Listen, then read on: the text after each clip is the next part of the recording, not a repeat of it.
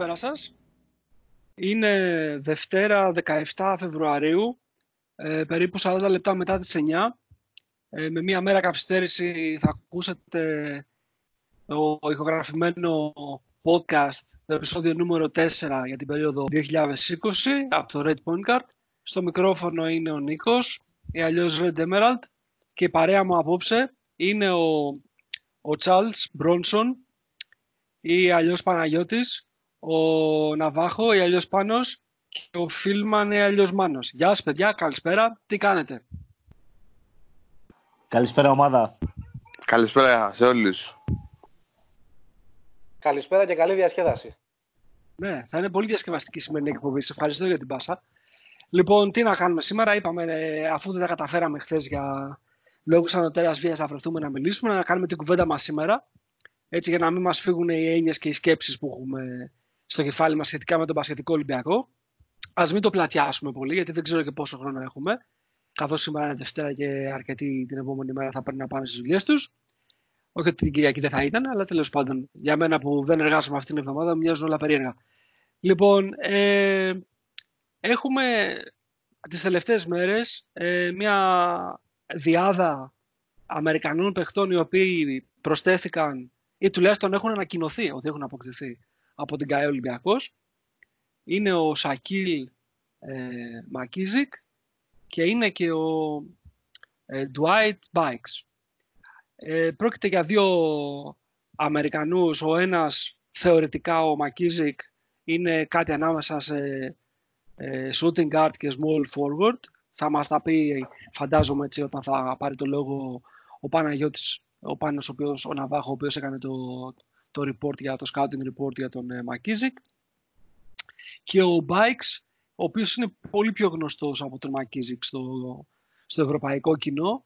Ε, είναι ένα combo guard το οποίο είχε ένα σύντομο πέρασμα από τη Βαλένθια πριν από μερικά χρόνια χωρίς να εντυπωσιάσει. Το αντίθετο θα έλεγα. Αλλά είναι ένας bowler, ένα παιδί το οποίο κυνηγάει συνεχώς το, το όνειρο στο, στο NBA με μικρά συμβόλαια και όταν δεν τα βρίσκει πηγαίνει στην εύκολη λύση της Κίνας που προσθέτουν πολλά μηδενικά στο τραπεζικό του λογαριασμό και πολύ καλά κάνει μεταξύ μας τώρα. Λοιπόν, ε, αυτοί οι δύο λοιπόν ε, ήρθαν και προσθέθηκαν στο αποδυναμωμένο ρόστερ του, του φετινού μας Ολυμπιακού, ιδιαίτερα μετά τον τραυματισμό του, του μεγάλου αρχηγού του Βασίλη Πανούλη, αλλά και τον ε, προηγούμενο τραυματισμό του Τέιλερ Ρότσεστη και δημιουργούν έτσι ένα καινούριο μείγμα, ένα μείγμα το οποίο θα έχει μπροστά του 10 αγωνιστικές αγωνιστικής δράσης, ε, στην, στην οποία αγωνιστική δράση θα πρέπει να δούμε λίγο πολύ και τι επιδιώκει ε, να επιτύχει φέτος ο, ο coach Μπαρτζόκας και δεν μιλάω για τα αγωνιστικά αποτελέσματα, γιατί με οποιοδήποτε συνθήκες και χωρίς τις δύο αυτές μεταγραφές δεν υπάρχει καμία ομάδα που κατεβαίνει στο γήπεδο και δεν κατεβαίνει για να κερδίσει. Είτε εμείς είναι αυτοί, είτε είναι κάποιοι άλλοι. Ε, σίγουρα όλοι κατεβαίνουν για να κερδίσουν. Αλλά τι προσπαθεί να, να δημιουργήσει, τι προσπαθεί να σχηματίσει ε, εν ώψη του, του καλοκαιριού που ουσιαστικά λήγουν όλα, όλα τα συμβόλαια ε, ή τουλάχιστον έχει το δικαίωμα ο Ολυμπιακός σχεδόν σε όλα τα συμβόλαια να αποδεσμεύσει όλο το ρόστερ και να δούμε τι μπορούμε να κρατήσουμε και τι θεωρούμε ότι μπορούμε να, να, να χρησιμοποιήσουμε για το, για το καινούργιο ξεκίνημα το οποίο προσδοκούμε όλοι ότι θα γίνει το καλοκαίρι. Λοιπόν, αυτά έχω στο μυαλό μου να συζητήσω με τα παιδιά. Θα δούμε τώρα πώς θα πάει η κουβέντα. Θα ξεκινήσω με τον ε, Καρλό, ο οποίος με προειδοποίησε πριν από το, πριν ξεκινήσω να κάνω αυτό το, το μίνι, τη, τη μίνι εισαγωγή, ότι θα είναι ερετικός, λέει σήμερα. Γιατί πότε ήσουν ορθόδοξος, δηλαδή, για να καταλάβω. Εντάξει, παιδί μου, σήμερα μπορεί να είμαι πιο ερωτικά ερετικός. Ερωτικά ερετικός. Εντάξει. Ε, ήδη, ήδη μηδιάζει ο Μιχάλης ο οποίος θα ακούσει αυτή, αυτό το κομμάτι του podcast. Ή, Είμαι σίγουρος, είμαι σίγουρος, είμαι σίγουρος. Ε, λοιπόν, ε, αρχικά να πούμε ότι αυτή η συγκεκριμένη κουβέντα είναι νομίζω αυτή την περίοδο πολύ εντός αγωγικών κάτσι ρε παιδί μου. Είναι κάτι που μας προβληματίζει και όλους. Είναι κάτι νομίζω που συζητάτε εντόνως και το που τι θεωρητικά θα δούμε σε επόμενες αγωνιστικές και τι από αυτό που θα δούμε μπορούμε να κρατήσουμε για του χρόνου. Σε πρώτο χρόνο λοιπόν, επικεντρω... αφού επικεντρωθούμε στις δύο προστίκες, ε, Bikes και Μακίσικ, ε, εγώ βλέπω ένα μοτίβο ε, το οποίο λέει ότι οι παίχτες που φέρνει τώρα ο B είναι παίκτες που μπορούν να δώσουν ε, άμεσα σε ένα-δύο κομμάτια πράγματα στην ομάδα που τις λείπουν. Ε, παράδειγμα στην ε, αθλητικότητα.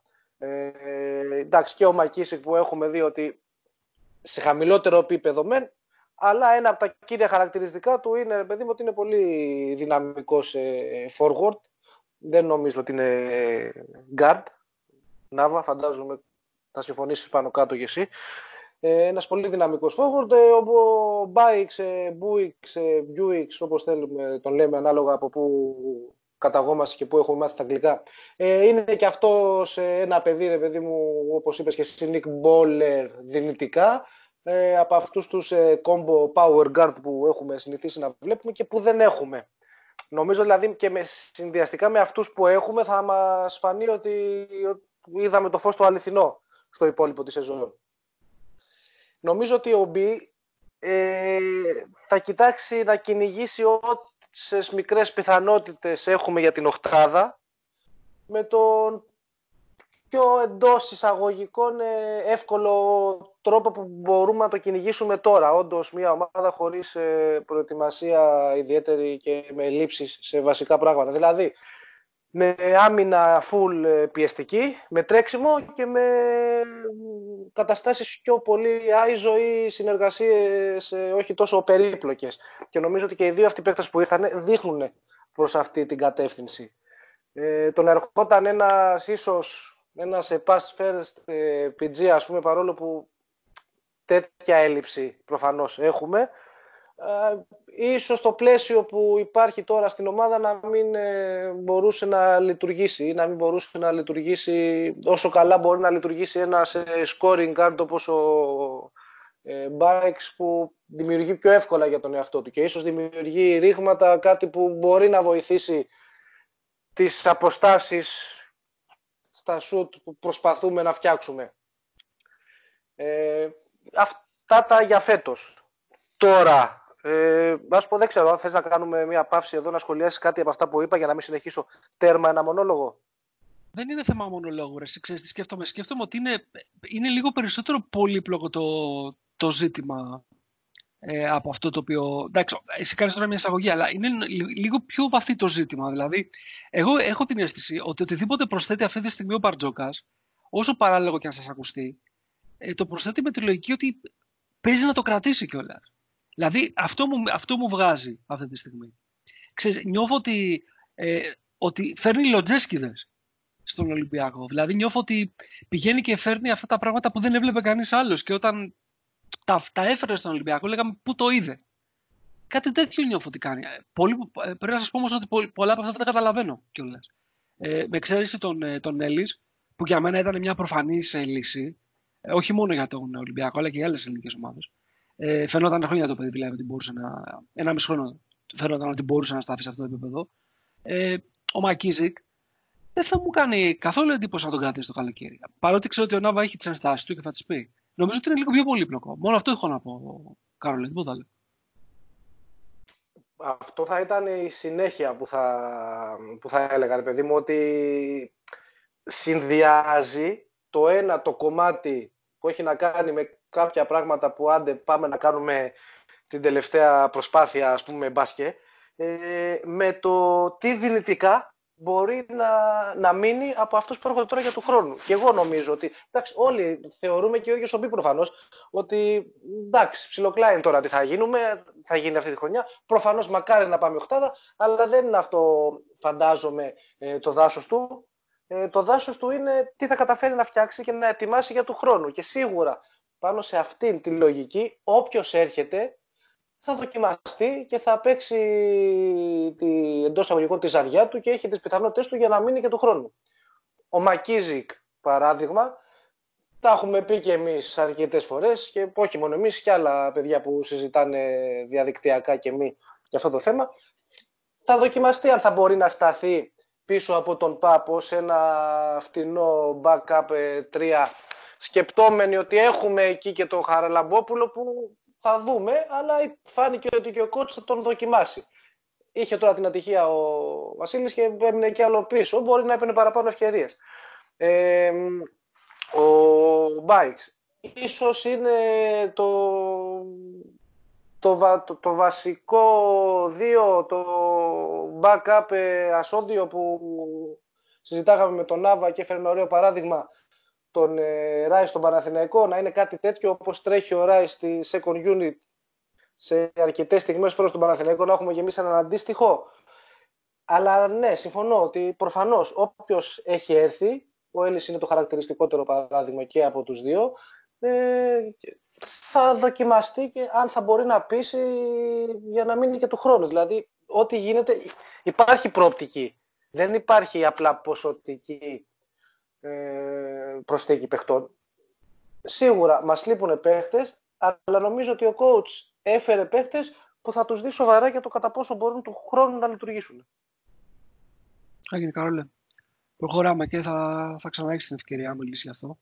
Για να πάμε στο, στο Μάνο. Μάνο, τι λες για όλα αυτά που συζητάμε; Ε, εντάξει, πάνω κάτω ε, και εγώ συμφωνώ πάνω σχεδόν για τις τις οποίες ε, κάνατε. Δηλαδή τα δύο ερωτηματικά αυτή τη στιγμή που αιωρούνται είναι για, κατά πόσο προετοιμάζουμε κάτι για το καλοκαίρι ή κατά πόσο κρυφά μέσα από την ε, μισάνιστη πόρτα κοιτάμε να μπούμε και εμείς ξέρω εγώ τελευταία στιγμή στην οκτάδα. Ε, δεν ξέρω πραγματικά τι από τα δύο σκέφτεται ο coach. Μπορεί και τα δύο ε, ή μπορεί κάτι το οποίο εμείς αυτή τη στιγμή δεν το σκεφτόμαστε. Ε, Όντως είναι μεταγραφές ε, οι οποίες ε, πολύ λίγα να, σαν, σαν πρώτη σκέψη να, να μας κάνουν να αναρωτιόμαστε αν είναι μεταγραφές Μπαρτζόκα, coach Μπαρτζόκα. Προφανώς και θα είναι. Έχει αλλάξει το μπάσκετ, δηλαδή από το 2013 ε, μέχρι σήμερα ε, έχει, γίνει λίγο πιο, έχει πάει λίγο πιο πολύ στο, στο physical.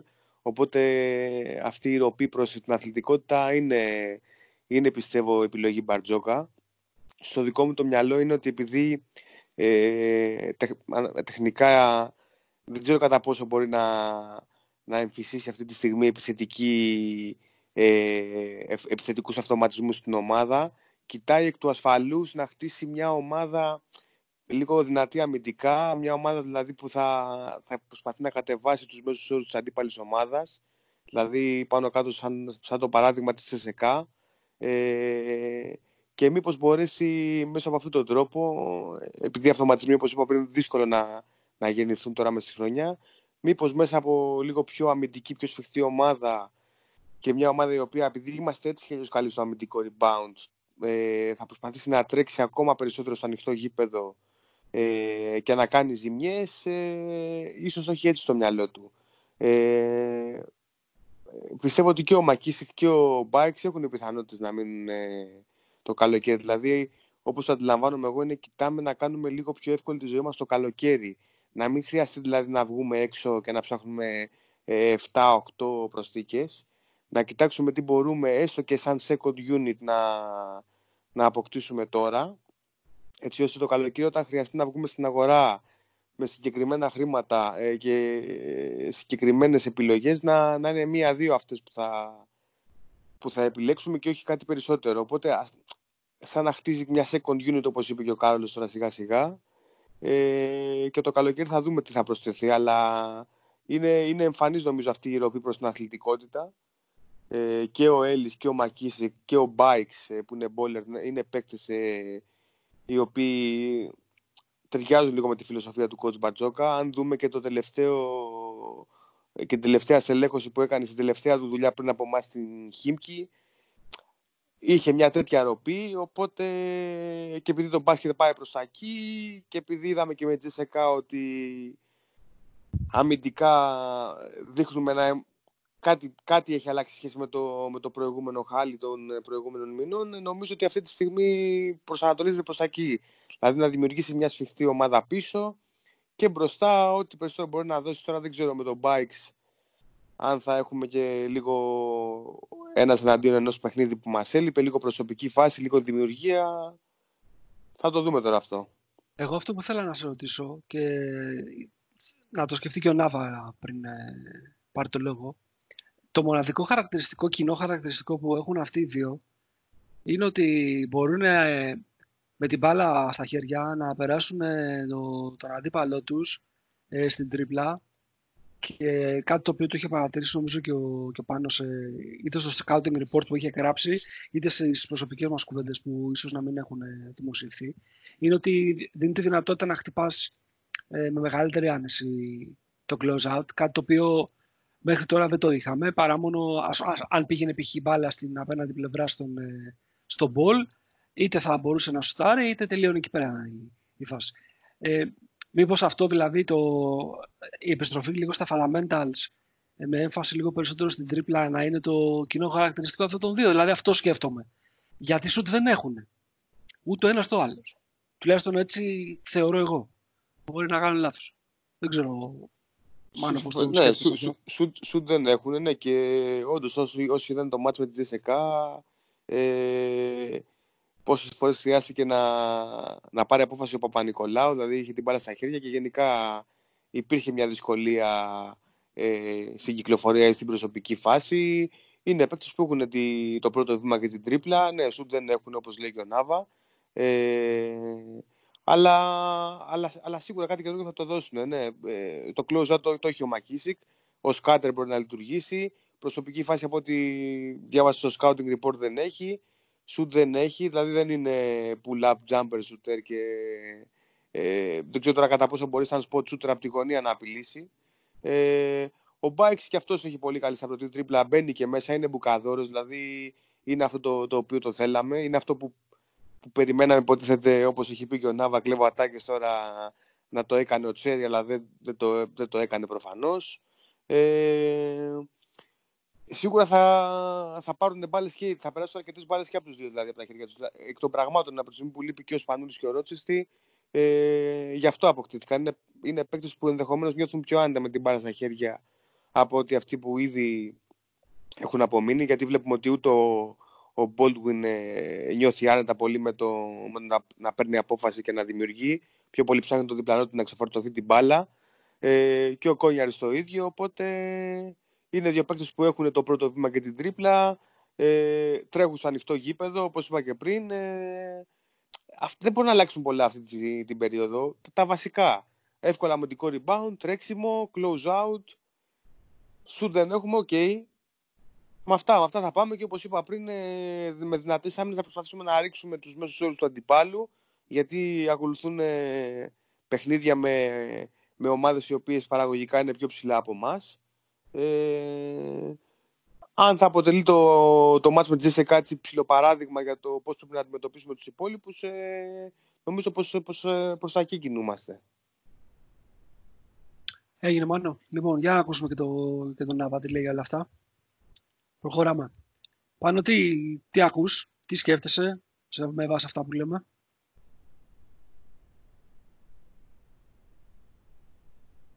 Δεν, να, δεν ακούμε. Τώρα, τώρα ναι. Ακούγομαι; Τώρα ναι. Ε, Νίκ, θα συμφωνήσω αυτό που είπες. Είναι ακριβώς η σκέψη μου ότι ο coach Μπαρτζόκας αυτό που δίνει στην ομάδα με τους δύο παίχτες που επέλεξε είναι κάθε το παιχνίδι, το οποίο απουσίαζε. Απουσίαζε εδώ και πάρα πολλά χρόνια στον Ολυμπιακό. Ε, όχι μόνο επί coach ε, Σφερόπουλου, αλλά και επί coach ε, Μπλατ. Η ομάδα έπρεπε να κινήσει πολύ και να κυκλοφορήσει πολύ σωστά την μπάλα για να βγάλει ελεύθερο σουτ. Ε, ουσιαστικά αυτό που εισάγει με τα δύο παιδιά που φέρνει είναι ότι με τον Bikes αποκτά ατομικό σκοράρισμα αυτόφωτο, το οποίο πραγματικά δεν θυμάμαι από πότε έχει δυνητικά να το προσφέρει κάποιος παίχτης του, του ρόστερ της ομάδας. Ο Bikes, από όσο έχω δει και από όσα διάβασα από το report του Μανόλο, αυτό μπορεί να κάνει να πάρει το screen και να εκτελέσει μετά το screen, να πάει στο ένας με έναν ε, να φτάσει μέχρι μέσα, ε, να τελειώσει φάσεις. Έλειπε αυτό από την ομάδα. Ε, δεν μπορείς να τρέχεις συνέχεια plays και να ψάχνεις ε, συνεργασίες για να σκοράρει. Ή το μοναδικό, η μοναδική πηγή ε, σκοραρίσματος ένας με έναν και αυτό υπό συνθήκες να είναι το post σου. Ε, και το δεύτερο είναι ότι με το Μακίσικ βάζεις στο πλάι κάποιον ο οποίος μπορεί να χτυπήσει με συνέπεια το close out αν με ρωτάτε, δεν είναι άιζο ο... δεν είναι παίχτης απομόνωσης ο Μακίσικ. Δεν είναι ότι θα, τον, ε, θα απλωθούν οι υπόλοιποι να του δώσουν χώρο και θα περάσει τον αντίπαλο του. Αν όμως τον βρει μπόσικο, ε, σε ανισορροπία ή πιο αργό, θα τον χτυπήσει εκεί. Ε, προσπα... επειδή, ναι. επειδή έκανε και το report και είχα ξεχάσει να σε ρωτήσω, το, το θυμάμαι τώρα. Ε, Σου δίνει την αίσθηση ότι είναι baseline cutter ο Μακίζη. Ε, ε, θα σου πω, ε, αν κάτι κατάλαβα για τον Μακίσικ είναι ότι είναι λιγότερο εντυπωσιακός από ό,τι φαίνεται στα highlights. Είναι αυτό ισχύει με όλους. Ε, ναι, όχι, δηλαδή μην περιμένουμε ότι θα έρθει κάποιος αεροπλανικός ε, παίχτης. Και είναι ένα παιδί το οποίο είναι αρκετά οικονομικό στο παιχνίδι του. Δεν ζητάει πολλές μπάλες, δεν απαιτεί πολλές μπάλες, δεν θέλει ε, ε, τρομερό φόρτωμα για να βρει ρυθμό. Δεν Αυτό είναι πάντα. Το πρόσεξα και εγώ όταν έφτιαχνα τα νούμερα. Ε, έχει υψηλό offensive, offensive efficiency και χαμηλό scoring. Ε, που πάνε να πει ότι είναι οικονομικός αυτό που είπες ακριβώς. Είναι οικονομικός παίχτης. Δεν, ε, δεν ζητάει την μπάλα, δεν, δεν καταχράζεται την μπάλα. Δεν πρόκειται να δοκιμάσει κάτι το οποίο είναι πάνω από τις δυνατότητέ του. Ε, αν έχει ένα μεγάλο πρόβλημα είναι ότι δεν ξέρω το πόσο μπορεί να διαβάσει τις ε, καταστάσεις όταν έχει πάρει το βήμα προς το καλάθι. Ε, δηλαδή αν, αν το παιδί δείξει προσαρμοστικότητα σε αυτόν τον τομέα και σπάσει την μπάλα λίγο περισσότερο, ε, νομίζω ότι θα δώσει κάτι στο παιχνίδι του Ολυμπιακού στο πλάι. Δηλαδή θα δώσει περισσότερο από ό,τι δίνει ο Πόλης στον τομέα αυτόν. Ε, τώρα εγώ θα διαφωνήσω, δεν καταλαβαίνω από πού προκύπτει αυτό το θα στηριχτεί στην άμυνα ο Coach B. Κανένας από τους δύο δεν είναι ε, αμυντικό τέρας. Το Bikes δεν έχω καθόλου εικόνα, δεν ξέρω τι, τι άμυνα μπορεί να παίξει και τι μπορεί να προσφέρει. Ε, ο Μακίσικ όμως το μοναδικό το οποίο κάνει και ψάχνει διαρκώς, ακόμα και σε βάρος της ε, πολλές φορές του αμυντικού rotation, είναι ότι κυνηγάει πάρα πολύ τα, τις γραμμές πάσας. Κυνηγάει, τις επιτηρείς, δηλαδή είναι, παίζει από μακριά τον αντίπαλό του με σκοπό να, να μπει ενδιάμεσα, να βάλει το χέρι του, να δουλέψει τα deflection, να κλέψει την μπάλα και να τρέξει τον ευνηδιασμό. Ε, και οι δυο τους τρέχουν, θα ανεβάσουν το ρυθμό, δηλαδή όποτε μπορέσουν θα τον ανεβάσουν δεν είναι ε, παίχτες που βολεύονται πάρα πολύ στο σετ. Γενικά νομίζω ότι ο Coach B, για να το συνδυάσω, ότι δεν είναι ότι βάζει κάτι μόνο για φέτος. Δηλαδή, οποιαδήποτε ομάδα μπάσκετ το 2020 πρέπει να έχει αυτά τα χαρακτηριστικά στο ροσέτ της. Δηλαδή πρέπει να έχεις έναν άνθρωπο ο οποίος μπορεί να σκοράρει μόνος του. Δεν χρειάζεται να τον τροφοδοτήσει κάποιος από την περιφέρεια. Ή δεν χρειάζεται να, να, να, για να περάσει τον αντίπαλό του να πάρει screen. Ο Μπάικς το κάνει αυτό. Χρειάζεται ένα παιδί στο πλάι να μπορεί να βάλει την τρίπλα και να παίξει κάθετα. Δηλαδή να κοιτάξει το καλάθι, ρε παιδί μου. Να, να, να φύρει τον αντίπαλο με φάουλ. Ο Μακίσικ το κάνει αυτό. Είναι για μένα ίσως είναι η μεγαλύτερη προσφορά το ότι κυνηγάει την επαφή ε, και κερδίζει τα φάουλ. Έχει τρομερό ε, πάτημα στο τέλος. Σε αυτό, σε αυτό το οποίο τον έχει στο μυαλό σου είναι, είναι swingman ή είναι καθαρά small forward; Δηλαδή μπορεί να, να σταθεί καθόλου στο 2. Για μένα καθόλου, Νίκ. Είναι, αν... είναι, είναι πόλη δηλαδή. Είναι ο, είναι ο πόλη χωρίς σουτ. χωρίς σουτ. το, το, το, παιδί ξέρεις τι, ε, δεν είναι ότι δεν σουτάρει, αλλά θα σουτάρει μόνο όταν κρίνει ότι το έχει. Δηλαδή το ελεύθερο σουτ θα το πάρει, αλλά δεν θα είναι και η πρώτη του επιλογή. Δηλαδή όταν... ο, ο, ο Πόλη είναι 3D και ο Μακίζικ είναι... είναι... Τι; Είναι; Ε, είναι ένα παιδί, ένα φτερό. Είναι, είναι, ε, είναι παιδί που παίζει στο πλάι. Είναι, ένα, είναι ένας fast break, ας πούμε, forward. Καλά, δεν το συζητάω ότι αυτή τη στιγμή ε, είναι ο μοναδικός που μπορεί να τρέξει έναν ευνηδιασμό και να το τελειώσει. Πάντως και ο, και ο Bikes λόγω της ε, ικανότητάς του στο χειρισμό μπορεί να τρέξει την ομάδα. Ναι, όχι, δεν, δεν το συζητάω για τον Bikes. Για μένα ο Bikes είναι κίνηση, είναι παίχτης που καλό είναι να υπάρχει, να υπάρχει στην ομάδα. Όχι μόνο τώρα, ε, εννοώ γενικά. Να έρχεται ένας τέτοιος παίχτης έμπειρος ε, με τα χαρακτηριστικά του να μπαίνει μέσα λίγο τρελιάρης. Χρειάζεται και η τρέλα. Δεν νομίζω ότι ο Ολυμπιακός... Ε, εμένα ξέρεις τι μου θυμίζει ο Bikes. Ε, το στυλ του μου, θυμίζει λίγο το, το Μπάργκο. Να σου πω την αμαρτία μου, δεν έχω τρομερή εικόνα του Μπάργκο. Για να ε. θα σου πω ψέματα. Αυτό μου θυμίζει λίγο. Αλλά τέλος πάντων. Εμένα μου θυμίζει. Αν, αν μου θυμίζει κάποιον είναι τον Μπόμπι ε, Μπράουν. Τον καλό Μπόμπι τον καλό Bobby Brown. Τον Bobby Brown στα καλά του. Ο Μπόμπι Μπράουν, ρε παιδί μου, ήταν λίγο πιο μικροκαμωμένος, έτσι, πιο βραχής όμως. Χειριζόταν την μπάλα και το κορμί του με διαφορετικό τρόπο από ότι ο, ο Μπάιξ μου δίνει την αίσθηση ότι είναι ένα, ένα, ένα shooting guard εγκλωβισμένο σε κορμί point guard. Αυτό μου, μου βγάζει εμένα. Αλλά επειδή έχει τόσο καλό χειρισμό, ξεγελάει λίγο. Είναι, έχει, έχει ικανότητα στο να, στο να αλλάξει κατεύθυνση, στο να πάει μέχρι μέσα. Από όσα είδα, έχει καλή, καλό έλεγχο του κορμιού του. Δηλαδή και στην επαφή δεν, δεν, δεν χάνει την ισορροπία του εύκολα, ακόμα και στις συγκρούσεις που έχει με ψηλά παιδιά. Νομίζω ότι είναι χρήσιμος. Και αν με ρωτάς σε μένα, νομίζω ότι είναι και αυτός που έχει τις περισσότερες πιθανότητες να είναι και του χρόνου. Μαζί με τον Έλλης. Εγώ πιστεύω ότι ο Έλλης ε, έχει όχι, κλείσει παιδιά, για το Εγώ δεν νομίζω ότι... Δεν νομίζω. Καλά, ποιος είμαι να μην νομίζω. Ε, δεν, θεωρώ, δεν θα θεωρήσω λογικό να φύγει ο Έλλης. Ναι, θα είναι παράλογο να φύγει ο Έλλης. Δεν νομίζω. Δηλαδή θα μου κάνει τρομερή εντύπωση. Όπως για μένα θα είναι παράλογο να φύγει και ο Ρούμπιτ, αλλά αυτό είναι άλλη κουβέντα. Τέλος πάντων. Και, λοιπόν, και για μένα και, το ξέρεις ότι ο Ρούμπιτ για μένα. Ναι, ναι, ναι, ναι. νομίζω ότι αυτό Πρέπει που έχουμε πει επί Μπαρτζόκα με τον Ρούμπιτ, νομίζω ότι δεν μπορεί να τον διώξει. Αλλά τέλος πάντων. Λοιπόν, για να γυρίσουμε λίγο πίσω στο, στον Κάρλο, που ξεκινήσαμε αυτή την κουβέντα. Ε, λοιπόν, Τσάρλ, άκουσες τι είπαν και τα υπόλοιπα παιδιά. Ε, Προφανώς θα θες να προσθέσεις, να αλλάξεις κάποια από τα πράγματα ίσως που που, που είπες ή που άκουσα από τα παιδιά, αλλά θέλω να σε ρωτήσω, αφού το κάνεις αυτό, να μου πεις αν σε προβληματίζει καθόλου η ηλικία και των δύο και το γεγονός ότι δεν έχουν γράψει χρόνο σε, όχι σε ομάδες με απαιτήσεις. Γιατί τώρα εντάξει, όταν έχει παίξει έστω και το χρόνο που έχει παίξει, τα παιχνίδια που έχει παίξει ο, ο Bike στο, στο NBA, δηλαδή τώρα εντάξει, τι συζητάμε τώρα. Αλλά θέλω να πω ότι όταν δεν έχουν έτσι ε, βασικό ρόλο ε, σε ομάδες οι οποίες διεκδικούν πράγματα ε, και μοιάζει λίγο κυροσκόπος ε, στις επιλογές των συμβολέων του. Και ο ένας και ο άλλος σε μια ηλικία 30 πώς μπορεί τώρα αυτό το πράγμα να δεις δηλαδή ο Λοτζέσκι ας πούμε ε, ήρθε 27-28 στον Ολυμπιακό από την Οστάνδη δεν θυμάμαι. Ε, είχαμε πάλι την ίδια απόρρεια έτσι δεν είναι; Λίγο πολύ. Δηλαδή γιατί αυτός ο τύπος δεν τον έχει βρει κανένας μέχρι τώρα; Το έχεις σκεφτεί καθόλου αυτό; Κοίταξε να δεις, ε, το, ένα θέμα που έχουμε έτσι βιοποριστικό, να το θέσω, είναι ότι έχουμε ένα συγκεκριμένο budget το οποίο πρέπει να το διαχειριστεί ο coach με τον καλύτερο δυνατό τρόπο.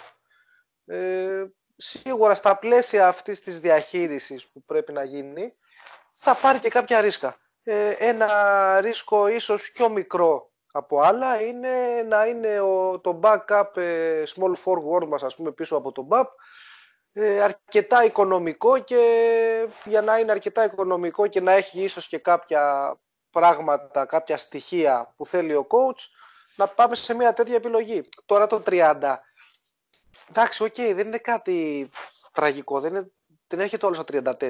Στα, το 30 προφανώς συνδυαστικά με το γεγονός ότι δεν έχουν πολλές ε, εικόνες και παρουσίες και εμπειρίες από το επίπεδο που παίζει ο Ολυμπιακός τώρα. Αλλά από την άλλη εσύ, θα μπορούσαμε να φέρουμε δηλαδή και τους backup παίχτες μας ε, σε τόσο υψηλό επίπεδο ώστε να, έχουν, να είναι και σε σωστή ηλικία και από σωστό περιβάλλον και με εμπειρίες ε, στην, στην Ευρωλίγκα ή σε το επίπεδο τέλος πάντων και με προοπτική και και και. Εντάξει, δεν γίνεται. Κά, κάπου θα ρισκάρεις.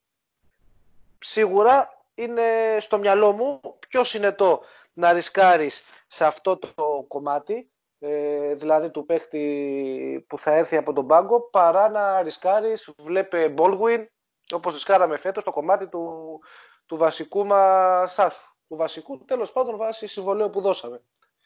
Ε, τώρα, ε, για το Μακίσικ αυτό. Για τον Έλλης. Ο Έλλης αυτό που είπαμε όλοι φαίνεται ότι είναι μια επιλογή πάλι low cost στη λογική αυτή. Δηλαδή εγώ βλέπω το μοτίβο που σου είπα στην αρχή.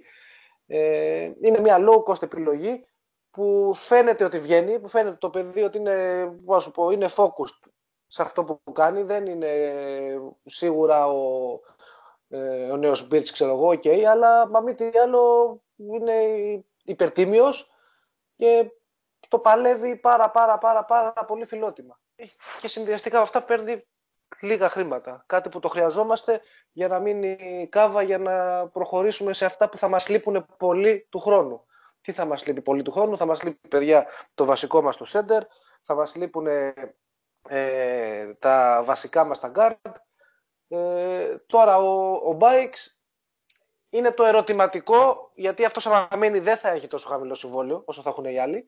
Ε, είναι ένα ρίσκο εκεί του coach ε, να αγοράσει στοιχεία που προφανώς νομίζει ότι θα τα πάρει πιο φτηνά άμα του βγει τώρα αυτό το εντός αγωγικών ε, ρίσκο που παίρνει με κάποιον που έρχεται από Κίνα ε, από το να τα αγοράσει από κάποιον έτοιμο παίχτη Ευρωλίγκας ή από κάποιον ε, πιο φτασμένο του, με αρκετές παρουσίες στο NBA. Ε, γιατί και παιδιά που ήρθαν από το NBA απευθείας εδώ, εντάξει, δεν, δεν βγάζουν και όλοι μάτια, ας πούμε. Ε, έχουμε δει και αρκετά ατυχείς επιλογές και σε κοντούς και σε ψηλούς και και και. Ερώτημα. Αν είναι, έπρεπε, ας πούμε ότι ήταν το ίδιο συμβόλαιο. Δεν λέω τι γίνεται, λέω. Ας υποθέσουμε ότι ήταν το ίδιο συμβόλαιο. Και είχες να πάρεις τον Ρόμπερτς ε, και τον Εντε Μπάιξ. Τι θα διάλεγες; Ε, καταλαβαίνεις πώς το λέω. Δηλαδή, να πάρεις κάποιον ο οποίος έρχεται σε μια ηλικία που έχει γράψει χρόνια στο NBA, εντάξει, OK, okay, δεν ήταν πρώτο όνομα, αλλά τέλος πάντων ξέρει τι πάει να πει πρωταθλητισμό. Έχει προσπαθήσει, έχει, έχει, γράψει, έχει γράψει χιλιόμετρα πρωταθλητισμού. Ή θα πάρεις κάποιον ο οποίος κάθε χρόνο αλλάζει ομάδα και στο τέλος καταλήγει, ας πούμε, στην Κίνα. Καταλαβαίνεις Προφανώς. Αυτό, δηλαδή, έχει εγώ, εγώ δεν το πηγαίνω να... στην ποιότητα, πηγαίνω, δεν το πηγαίνω στην, ε, στην αθλητική ποιότητα. Πηγαίνω στη φιλοδοξία, πηγαίνω στο κατά πόσο έχει, έχει την ικανότητα να, να δεθεί με σύνολα, να, ρε παιδί μου, να, να, να δώσει και ο ίδιος ας πούμε, να παίξει τη φανέλα που λέγαμε σε μια δικιά μας κουβέντα νωρίτερα. Καταλαβαίνεις πώς το λέω. Καταλαβαίνω τι μου λες. Έχω στο μυαλό μου ε, έναν αστερίσκο ότι π.χ. μπορεί να θεωρεί ο Μπί ότι τα χαρακτηριστικά του bikes, ε, ας πούμε, θα τα χρυσοπληρώσει αλλού. Οπότε κάποια από τα μειονεκτήματα που αναφέρεις κι εσύ στον Bikes που έχει να κάνει με ε, τις επιλογές του που ίσως αυτό δείχνει κάποιο, κάποιο στοιχείο στο πνευματικό κομμάτι κτλ. Ξέρεις, να, όχι να κάνει τα στραβά μάτια, να προσπαθήσει να το βελτιώσει. Τώρα από την άλλη έχουμε δει αρκετά παραδείγματα παιχτών που μέχρι μια ηλικία χ δεν είχαν βγάλει π.χ. και μάτια, χωρίς να είναι τίποτα, να ήταν τίποτα άμπαλοι ας πούμε, να πήγανε σε ένα σύνολο και να έδεσαν σε αυτό το σύνολο και να έχουν βγει μπροστά. Και τρανό παράδειγμα είναι ο, ε, ο Ντεσόρ στο Παναθηναϊκό. Που δηλαδή, αν μα έλεγαν εμάς πέρσι θα πάρουμε τον Ντεσόρ, θα λέγαμε, έλα, ποιος Ντεσόρ, Μούτζες. Και βλέπουμε ότι ο συγκεκριμένος παίκτης από εκεί που ήταν γυρολόγος και είχε όλα αυτά τα στοιχεία που τώρα δεν, όχι δεν τα θέλουμε, ξέρεις, μας προβληματίζουν. Ναι; Euroleague με Μακάμπη, με Βαρσελόνα. Δηλαδή δεν ήταν ένα παίκτης ο οποίο. Ο Μπάιξ τώρα έχει παίξει 6 μάτς με τη Βαλένθια στη EuroLeague. Ισχύει. Απλά σου λέω τώρα στο κομμάτι του δεσίματο ε, με την ναι, ναι ομάδα ναι, ναι, και με ένα, είναι, είναι καλό σύνολο. Το δέχομαι. Υπάρχουν, ναι, νομίζω, φαντάζομαι τώρα, εντάξει, εγώ δεν έχω, δεν έχω πολλά πράγματα τώρα στο μυαλό μου άμεσα παραδείγματα, αλλά υπάρχουν ε, παραδείγματα που παιχτώ. Δηλαδή, ακόμα και ο Rivers, ας πούμε, που ήρθε στον Παναθηναϊκό και με τον Παναθηναϊκό έδεσε, ρε παιδί μου, πολύ έδεσε πολύ και πήρε τα πάνω του πολύ. Εντάξει, ήταν πιο ε, πίσω και στο rotation όσο ήταν και σε Real, στην Bagger δεν έπιασε καν, που είχε πάει. Είναι σύνολα που παίχτες που αλλού θα ήταν ε, non-factors μπορεί να κολλήσουν και να, ξέρεις, και να αποδώσουν πολύ καλύτερα αναλογικά. Απλά ξέρεις τι, θα ταιριάζε πολύ καλύτερα, αν φυσικά υπήρχαν οι πόροι, αν είναι να πας σε μια τέτοια λογική, να πας σε μια λογική παίχτη που να μπορεί έτσι κάπως να συνδεθεί και το προσωπικό του κίνητρο, ακόμα και αν δεν είναι καθαρά αγωνιστικό, με μια έτσι περιραίουσα εμπορική δραστηριότητα για το branding του, για τον ίδιο. Δηλαδή, αν έφερνες εγώ τον Μήτρου Λόγκ, αν έφερνες τον ε, Dorsey, ε, οι οποίοι θα θέλανε και λίγο ας πούμε, να κάνουν και λίγο business εδώ πέρα, να αποκτήσουν και ένα κύκλο στην Ελλάδα, να φανούν και με την εθνική. Καταλαβαίνεις πώς το λέω. Δηλαδή, θα μπορούσες ας πούμε, έτσι, αυτά τα παιδιά να τους δώσεις ένα επιπλέον κίνητρο σε αντίθεση με τον Bikes, που δεν ξέρω, ρε παιδί μου. Ε, όλοι αυτοί εμένα στο μυαλό μου έχουν έτσι μια ταμπέλα παίκτη Μακάμπη. Όχι της Μακάμπη της φετινή, αλλά των προηγούμενων ετών. Λίγο πολύ παιδιά τα οποία έρχονται απλά να παίξουν για τα στατιστικά τους, να γράψουν κάποια match EuroLeague και τα all. Αυτό. Βέβαια, εντάξει, μπορεί να κάνω και πολύ λάθος, αλλά αυτή είναι η δικιά μου φοβία μάλλον. Και γι' αυτό και το. Έλεγες εσύ φασαρετικός, αλλά εγώ οφείλω να πω και τα δικά μου. Τα... Κοίτα, δεν σου λέω ότι οι σκέψεις σου αυτές ε, είναι αβάσιμες. Ε, απλά προσπαθώ, τώρα μιλάω έτσι, προσπαθώντας να ερμηνεύσω εντός πολλών εισαγωγικών πω, την προσέγγιση και τη σκέψη Μπαρτζό. Δηλαδή, άμα πάρουμε σαν δεδομένο ότι ο Μπαρτζόκας φέρνει τον Bikes με την, ε, με την υπόθεση ότι άμα αποδώσει κάποια πράγματα θα μείνει και του χρόνου, ξέρεις, το σκεφτώ. Γιατί το κάνει αυτό; Γιατί ίσως βλέπει κάποια πράγματα από αυτά που σου είπα πριν. Ε, πάνω σε αυτό το μοτίβο δηλαδή, ας πούμε, κινείται ο συλλογισμός μου. Ε, εντάξει, τώρα σίγουρα θα τα δούμε και πρακτικά πώς θα εξελιχθούν ε, και πώς θα κουμπώσουν αυτά τα κομμάτια του puzzle ε, μαζί.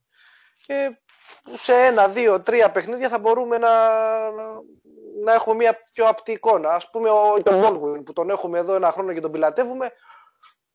Εντάξει, δεν ξέρω τώρα, παλεύει, παλεύουν όλοι να τον κάνουν fit είτε από ανάγκη είτε από φιλότιμο και πανηγυρίζουμε όταν σε ένα παιχνίδι, ξέρω εγώ, πιάσει το 6.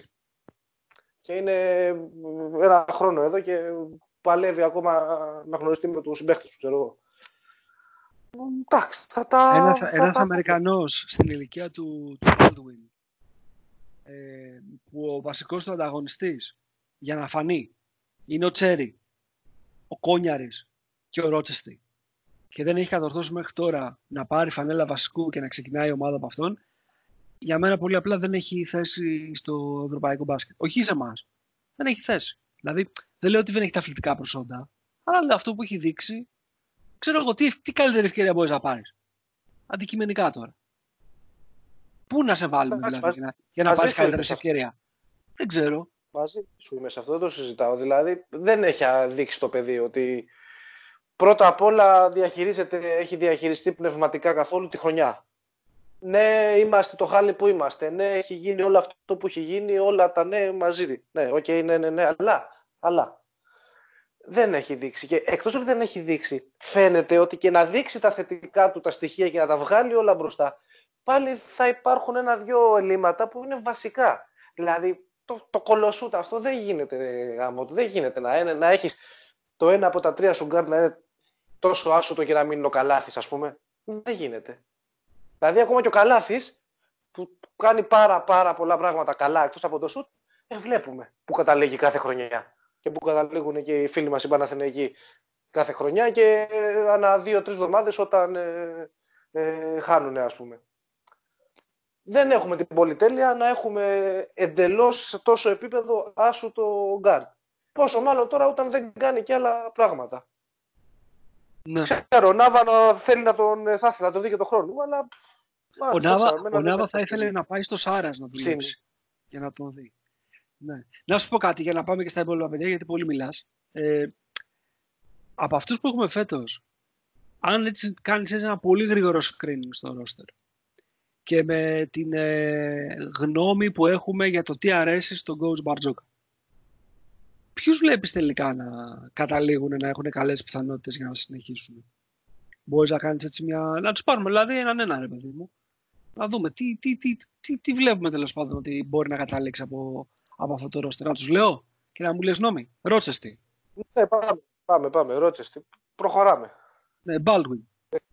Δεν χρειάζεται να πω. Ε, κρατάω μια μικρή πιθανότητα παρόλο που προσωπικά δεν με ψήνει, αλλά τέλος πάντων ποτέ δεν ξέρεις. 10% 20% πόσο, ξέρω εγώ. Ναι, Ένα 10% να το συγκεκριμενοποιήσουμε. Λοιπόν. Έτσι το μεγάλο ερωτηματικό για μένα. Ε, Brandon Paul. Ε, όχι, δεν νομίζω. Δεν νομίζω να τον κρατήσει. Δεν θα τον κρατήσει, λες, ε; Δεν θα τον κρατήσει πολλά λεφτά. Α, για τα χρήματα λες. Αλλά... Ναι, ναι. Okay. Κατάλαβα. Και τα χρήματα βάζουμε στην κουβέντα, έτσι. Όλα τα δεδομένα τα βάζουμε τώρα. Ναι, δεν απλά... αναλύουμε δεδομένο για κάθε περίπτωση, αλλά ναι. Ναι. Τέλος πάντων, για πάμε να το ολοκληρώσουμε. Χαρλαμπόπουλο θα μείνει, δεν το συζητάμε. Νικολάηβη θα μείνει. Κόνιαρη. Ε, θα μείνει και ο Κόνιαρη. Θα μείνει. Ναι. Σπανούλης δεν το συζητάμε. Ε, Νικόλα Μιλουτίνοφ. Φεύγει, βλέπει ο Μίλου. Αυτά που ακούμε δηλαδή ότι... Αυτά που έχουμε γράψει και εμείς νομίζω ο Νάβα εκεί, ε, το team ε, Μίλου Out θα, θα φανεί και πόσο ρεαλιστές είμαστε δηλαδή. Δεν ακροβατούμε και είμαστε εθεροβάμονες. Ναι. Για διάφορους λόγους. Νομίζω ότι είναι, έχει φύγει ήδη ας πούμε. Μάλιστα. Σάσα. Σάσα Βεζέγκοφ. Ε, Σάσα μένει. Χωράει και ο Σάσα μαζί με τον Βασίλη τον Χαραλαμπόπουλο στην ίδια ομάδα. Δεν ξέρω, προβληματίζει λίγο εκεί και, και Σάσα και Ρούμπιτ και, και άλλο τεσάρι. Είναι λίγο, η αλήθεια είναι στριμωγμένα τα πράγματα. Ε, αλλά στο πλαίσιο ότι χρειάζεσαι μια δεκατετράδα παιχτών, minimum, για την Ευρωλίγκα, δεν μιλάμε για εθνικά πρωταθλήματα, ε, θα μείνει. Θα μείνει γιατί εντάξει, έχει δείξει, ρε παιδί μου, και κάνα δύο-τρία πράγματα. Καλύτερα, καλό θα ήταν να δείξει παραπάνω, αλλά okay. Τον έχεις, θα μείνει. Μάλιστα. Ε, Πρίντεζης. Κανονικά θα πρέπει να περάσω γρήγορα από αυτό. Αλλά... Τι να σου πω, εγώ ναι, δεν το βλέπω υπάρχει, τόσο... Υπάρχει ένα ερωτηματικό φέτος. Έτσι δεν είναι. Ε, για, για, για μένα είναι μεγάλο το ερωτηματικό και το ερωτηματικό γίνεται και από τις δύο πλευρές.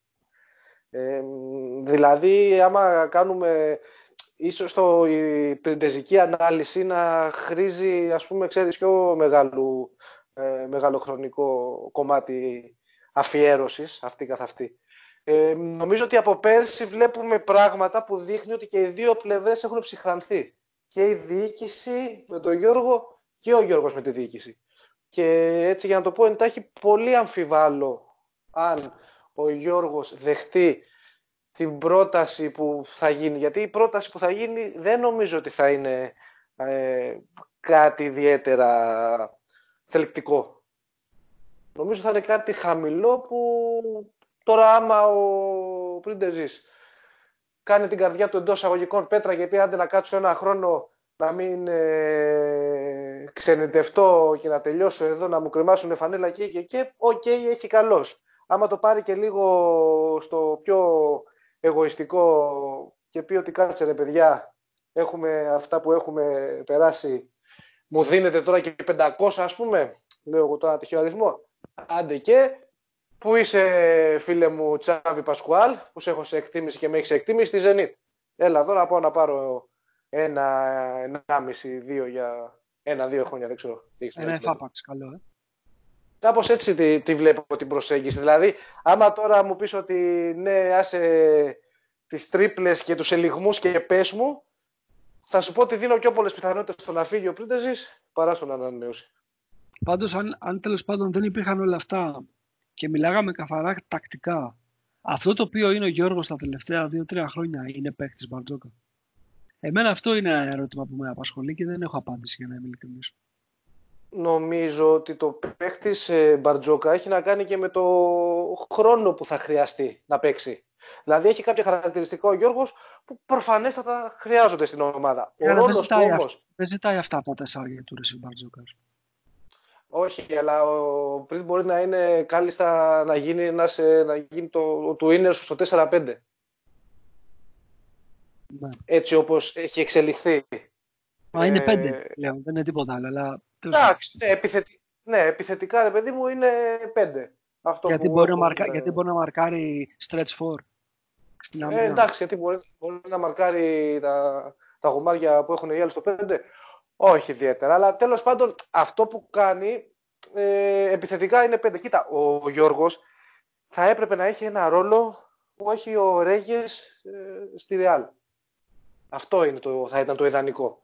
Γιατί σίγουρα και το πνευματικό κομμάτι και τα, και τα πλεονεκτήματα αυτά, ξέρεις, και το leadership που φέρνει χρειάζονται στην ομάδα, το συζητάμε.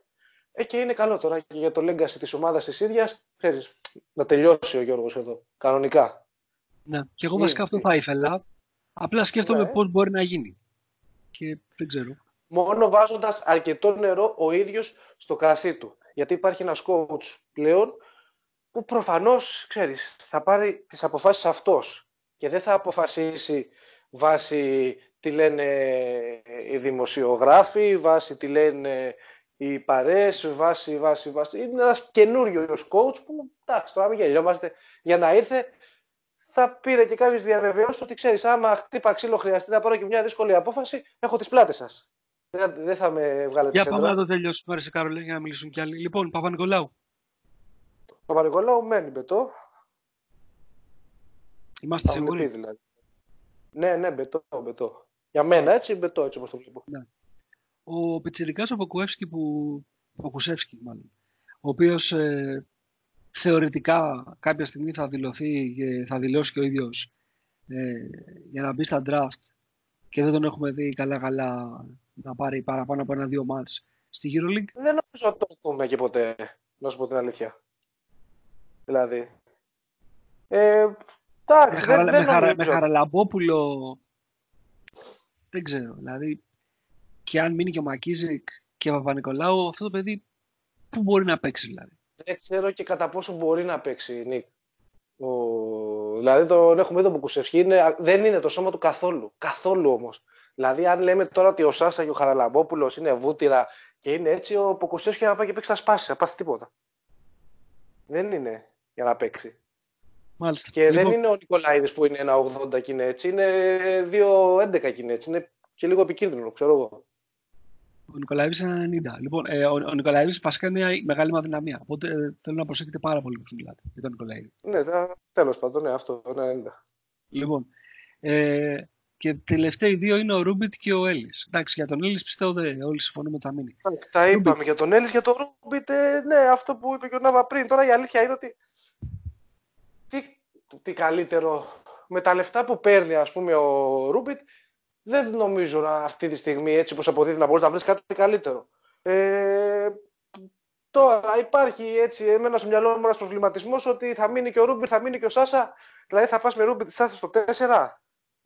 Μου φαίνεται λίγο limited αυτό το πράγμα. Ε, ιδεατό θα ήταν ο Ρούμπιτ να ήταν κάτι σαν πέμπτος ψηλός, πέμπτος. Να ήταν ένας από τους πέντε ψηλούς, να το πω καλύτερα έτσι αλλά σίγουρα αυξάνει τις πιθανότητες του πολύ με, το, με τον τρόπο παιχνιδιού του γιατί είναι two-way και δεν έχουμε και πολλούς two-way μεταξύ μας. Λοιπόν και τελευταίος είναι κάποιος ο οποίος δεν είναι στο roster φέτος γιατί έχει πάει δανεικός είναι ο Ethan Hub. Από αυτόν δεν είδαμε και πολλά, τουλάχιστον στον Ολυμπιακό, αλλά από ό,τι διαβάζουμε και από αυτά που βλέπουμε στην ε, Ιταλική του καριέρα με την Κρεμόνα, αν δεν κάνω λάθος, ε, τα πάει πολύ καλά. Είναι ο, ο Ethan Hub ένα project το οποίο αξίζει να γίνει consider για την επόμενη χρονιά πιστεύεις; Είναι ένα μεγάλο ερωτηματικό που κάνεις, δεν ξέρει; Νομίζω ότι θα έχει άμεση σύνδεση αυτό με το τι θα κάνει ο Πριντέζης. Γιατί είναι ένα παίκτης που έχει παρόμοια χαρακτηριστικά. Δηλαδή είναι και αυτός έτσι κάτι ντεμή, ε, έχει post παιχνίδι, δεν έχει shoot, ξέρεις, έχουν έτσι μια κοινή εντός εισαγωγικών βάση, οπότε και οι δύο μαζί σίγουρα δεν χωράνε. Τώρα, άμα δεν υπάρχει ο Γιώργος, μπορεί να το, ναι, μπορεί να κερδίσει και τη θέση του στο ρόστερ σαν πέμπτος, ξέρω εγώ. Έκτος ψηλός, δεν ξέρω και πώς τα έχουμε ποσοτικά. Αλλά εντάξει, ναι, why not, γιατί όχι. Μάλιστα. Έχουν okay. περάσει άλλοι. Έχει ένα επιθετικό ταλέντο συγκεκριμένος. Okay. Λοιπόν, προχωράμε. Ευχαριστώ, Τσάρλς. Ε, Μάνο, τι λες για όλα αυτά που είπαμε με τον κύριο Κόλλο; Όσες φορές πήγα να, να πεταχτώ και να πω, για να πω κάτι, προλαβαίνατε να τα, είτε να τα πείτε είτε να τα ρωτήσεις. Ήμουν έτοιμος, δηλαδή είχα ατάκα έτοιμο. Σε έχουμε επηρεάσει, δηλαδή, θες να πεις ναι. ότι σου έχουμε κάνει, ε, σου έχουμε περάσει κρυφά μηνύματα; Όχι, μου, μου, μου, μου έχετε αφαιρέσει επιχειρήματα. Εντάξει, δεν έχεις πρόβλημα με αυτά. Μια χαρά να καταφέρεις τα επιχειρήματα. Λοιπόν, ήμουν, ήμουν έτοιμος να ξεκινήσω να πω ότι ξέχασες τον Χαπ, αλλά τελικά τον είπες, γιατί νόμιζα θα σταματήσεις εκεί κάπου στο, στον Έλλης. Και πιάνω αυτό από το τέλος και συνεχίζω. Και πιστεύω ότι όντως ο Χαπ θα μπορούσε να είναι ο του είναι στο 4-5 ε, του χρόνου που δεν θα είναι, αν δεν είναι ο Γιώργος ο Πριντέζης. Ε, γιατί πάνω κάτω κι εγώ ψηλό ταυτίζομαι με, την, με το σκεπτικό του, του Καρόλου. Ε, δεν, δεν, ε, πριν, πριν ξεκινήσει να τον ρωτάς για του χρόνου, δεν ξέρουμε ακόμα ε, πού θα παίζουμε. Σε ποιες διοργανώσεις θα παίζουμε. Κατά πόσο θα υπάρχει ανάγκη ελληνικού κορμού ε, ή αν θα συνεχίσουμε μόνο στο EuroLeague. Οπότε διαφοροποιεί αυτά τα πράγματα εντελώς. στο σχεδιασμό. Ε, προσωπική άποψη καταθέτω ότι δεν καίγεται, χωρίς να ξέρω κάτι, ο coach Μπαρτζόκας πιστεύω για επιστροφή σε ελληνική διοργάνωση, παρόλο που έχει θίξει το γεγονός ότι η έλλειψη παιχνιδιών όντως ε, αλλοιώνει λίγο το, το ρυθμό, αλλά εάν πάμε και του χρόνου συνεχίσουμε όπως φέτος, δηλαδή με μόνο μία διοργάνωση, πιστεύω αυτό θα λύσει πάρα πολύ τα χέρια του coach. Αν μάλιστα φύγει και ο Μιλουτίνοφ όπως διατείνεται από την περίοδο ατμόσφαιρα και φύγει και ο Πρίντεζης, ε, δεν ξέρω πόσες άσπρες γάμπες θα έχει του χρόνου η 12 του Ολυμπιακού. Γιατί μοιραία, ε, με τα λεφτά που κινούμαστε, επειδή οι καλοί λευκοί παίκτες, οι πρωτοκλασσάτοι είναι καπαρωμένοι, ε, λογικά θα πάμε σε λύσεις Μακίσικ και στο 5 και στο 4 και οπουδήποτε. Δηλαδή θα πάμε σε, σε αναλόγου ε, οικονομικού διαμετρήματος ε, επιλογές ε, με σκοπό να φτιάξουμε μια ευέλικτη και αθλητική ομάδα. Ε, άντε να είναι ο Χαπ, άντε να είναι ο Κόνιαρης, άντε να είναι ο Χαραλαμπόπουλος. Για Μπετό τον Παπα-Νικολάου δεν τον κόβω προσωπικά εγώ. Ε, δεν τον κόβω γιατί η τρίτη χρονιά που έχει λαμβάνει είναι, είναι κοντά στο εκατομμύριο. Σίγουρα αυτός του Παπα-Νικολάου είναι πολύ διαφορετικός από τον Παπα-Νικολάου της προηγούμενης διετίας, ο οποίος ε, βρισκόταν σε μια ε, καθίζηση αγωνιστική. Δεν ξέρω όμως και πάλι κατά πόσο ε, μας παίρνει στη θέση 3 ε, έστω και για ένα παίχτη Έλληνα, έστω για ένα παίχτη που έχει προσφέρει πολλά να δώσει κοντά στο εκατομμύριο ε, για να είναι ο πρώτος σου τη στιγμή που, και από πίσω να έχεις ένα πολύ φθηνότερο ξένο τρίτο όπου κανένας από τους δύο δεν θα αποτελεί εγγύηση στο τρίποντο. Με την ίδια λογική γιατί να μεταδώσει το 1 εκατομμύριο ή τα δύο στο πεντάρι σου ο οποίος είναι ενδεχομένως και dominant. Ναι, ξέρω, Νάβα, θα με βρει. Ε, και, να μην, και να μην έχεις τουλάχιστον ένα κυριαρχικό ψηλό και να ψάχνεις ένα κυριαρχικό κοντό. Δηλαδή, πάλι θεωρώ πολύ τέλεια τα 9 εκατοστάρικα και το, και το 1 εκατομμύριο για τον Παπα-Νικολάου στο 3. Ε, Προφανώς τα πολλά λεφτά θα δοθούν στο Άσο, στον Άσο και στο 5. Και αν δεν δοθούν στο 5, ε, γιατί ε, αν φύγει θεωρητικά ο Μιλουτίνοφ, θα πάμε σε ένα δεύτερο Έλλης, σε έναν αθλητικό δηλαδή έτσι, από, από αυτό που μας έχει συνηθίσει και αρέσει να δουλεύει ο coach Μπαρτζόκας. Ε, θα πάμε σίγουρα σε ένα τριάρι με τρίποντο. Ε, δηλαδή στο, στο δίλημα Πολ Παπα-Νικολάου δεν μπορώ να πω με σαφήνεια να απαντήσω ποιος από τους δύο ταιριάζει περισσότερο ή λιγότερο στο αθλητικό του coach. Αν, αν είναι κανένας από τους δύο, σίγουρα θα είναι κάποιος με τρίποντο. Οπότε τα πολλά λεφτά θα δοθούν στο ασώδιο ενδεχομένω ο Πάκη να, να, είναι κάποιος από αυτούς τους οποίους θα μείνουν, ενδεχομένω ο Μακίσικ να είναι κάποιος από αυτούς που θα μείνουν γιατί και ταιριάζουν και δεν κοστίζουν.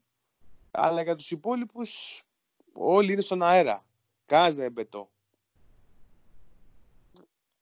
Από την άλλη όμως, εσύ, άμα, άμα δηλαδή δεν εκμεταλλευτεί φέτος αυτά τα 10 μάτς που του έχουν μείνει, ε, να κάνει έτσι μια ένα καλό ξεσκαρτάρισμα και να φτιάξει κορμό. Τι είχαμε, τι χάσαμε, δηλαδή τίποτα δεν κάναμε πάλι.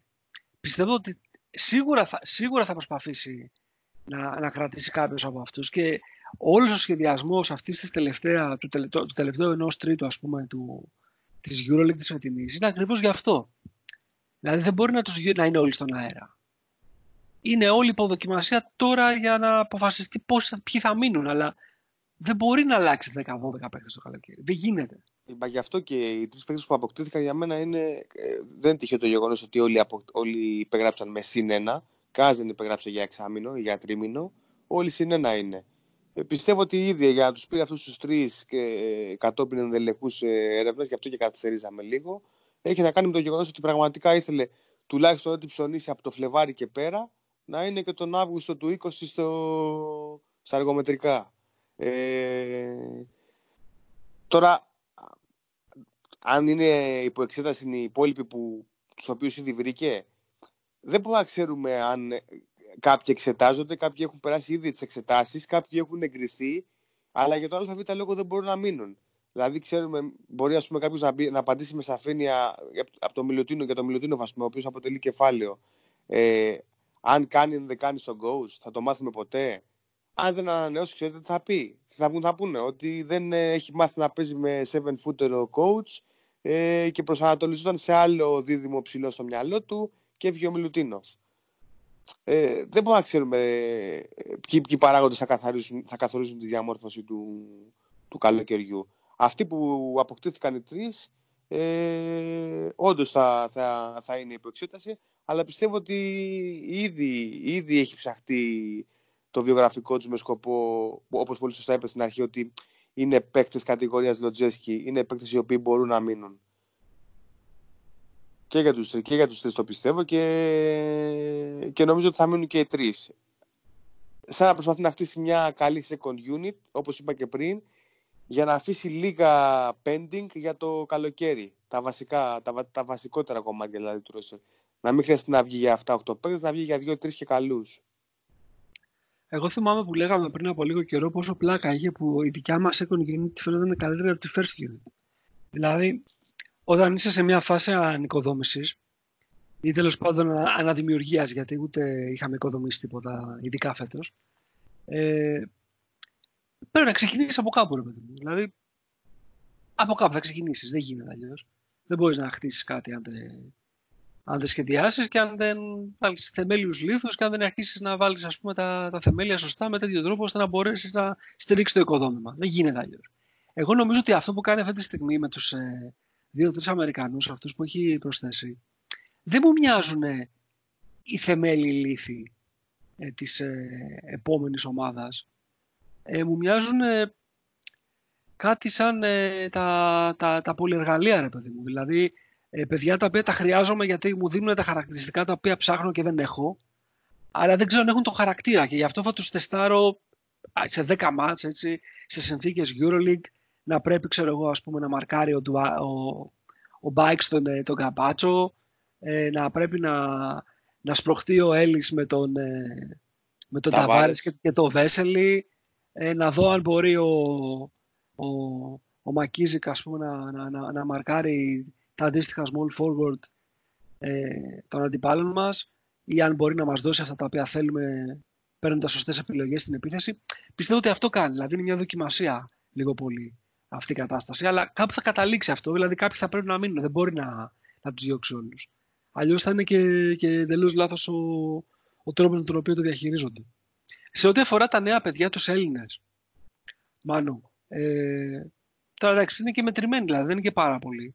Ε, είναι ο, ο, ο Κόνιαρης, είναι ο, ο, ο, ο Νικολαίδης, εντάξει, νομίζω ότι μπήκε λόγω ανάγκης ναι. στην δεκάδα. Δεν ήταν ακόμα για να τον ρίξουν στα βαθιά. Αλλά ναι, οπωσδήποτε είναι ο Νικολαίδης. Είναι καλά παιδιά στην. Ο Χαραλαμπόπουλο και ο. Και ο, και ο Λαρετζάκη. Και ο Λαρετζάκη. Δεν τον είπες.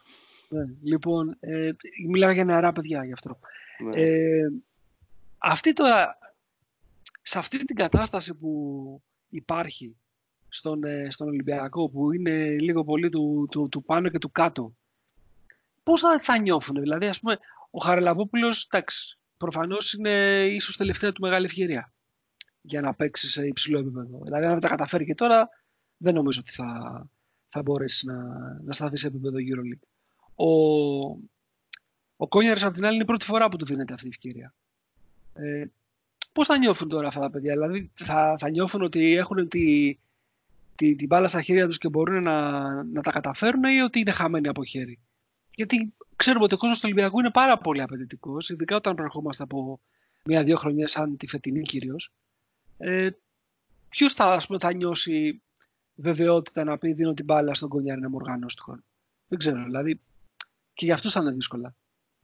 Καλά, να τους δώσεις την μπάλα να οργανώσει δύσκολα, αλλά στο δικό μου μυαλό, επειδή είναι η, η, η πιο σίγουρη από όλους ε, για μένα αυτοί οι δύο από τους Έλληνες, ε, και σε σχέση δηλαδή με την παλιά φρουρά, και λόγω ηλικίας και λόγω κόστους, η λογική λέει ότι θα αποτελούν ο ένας τον 11ο και ο άλλος τον 12ο παίκτη της 12 του χρόνου. Δηλαδή σε δύο πεντάδες θα, θα αποτελούν ξέρω εγώ, τις, ε, τις τσόντες.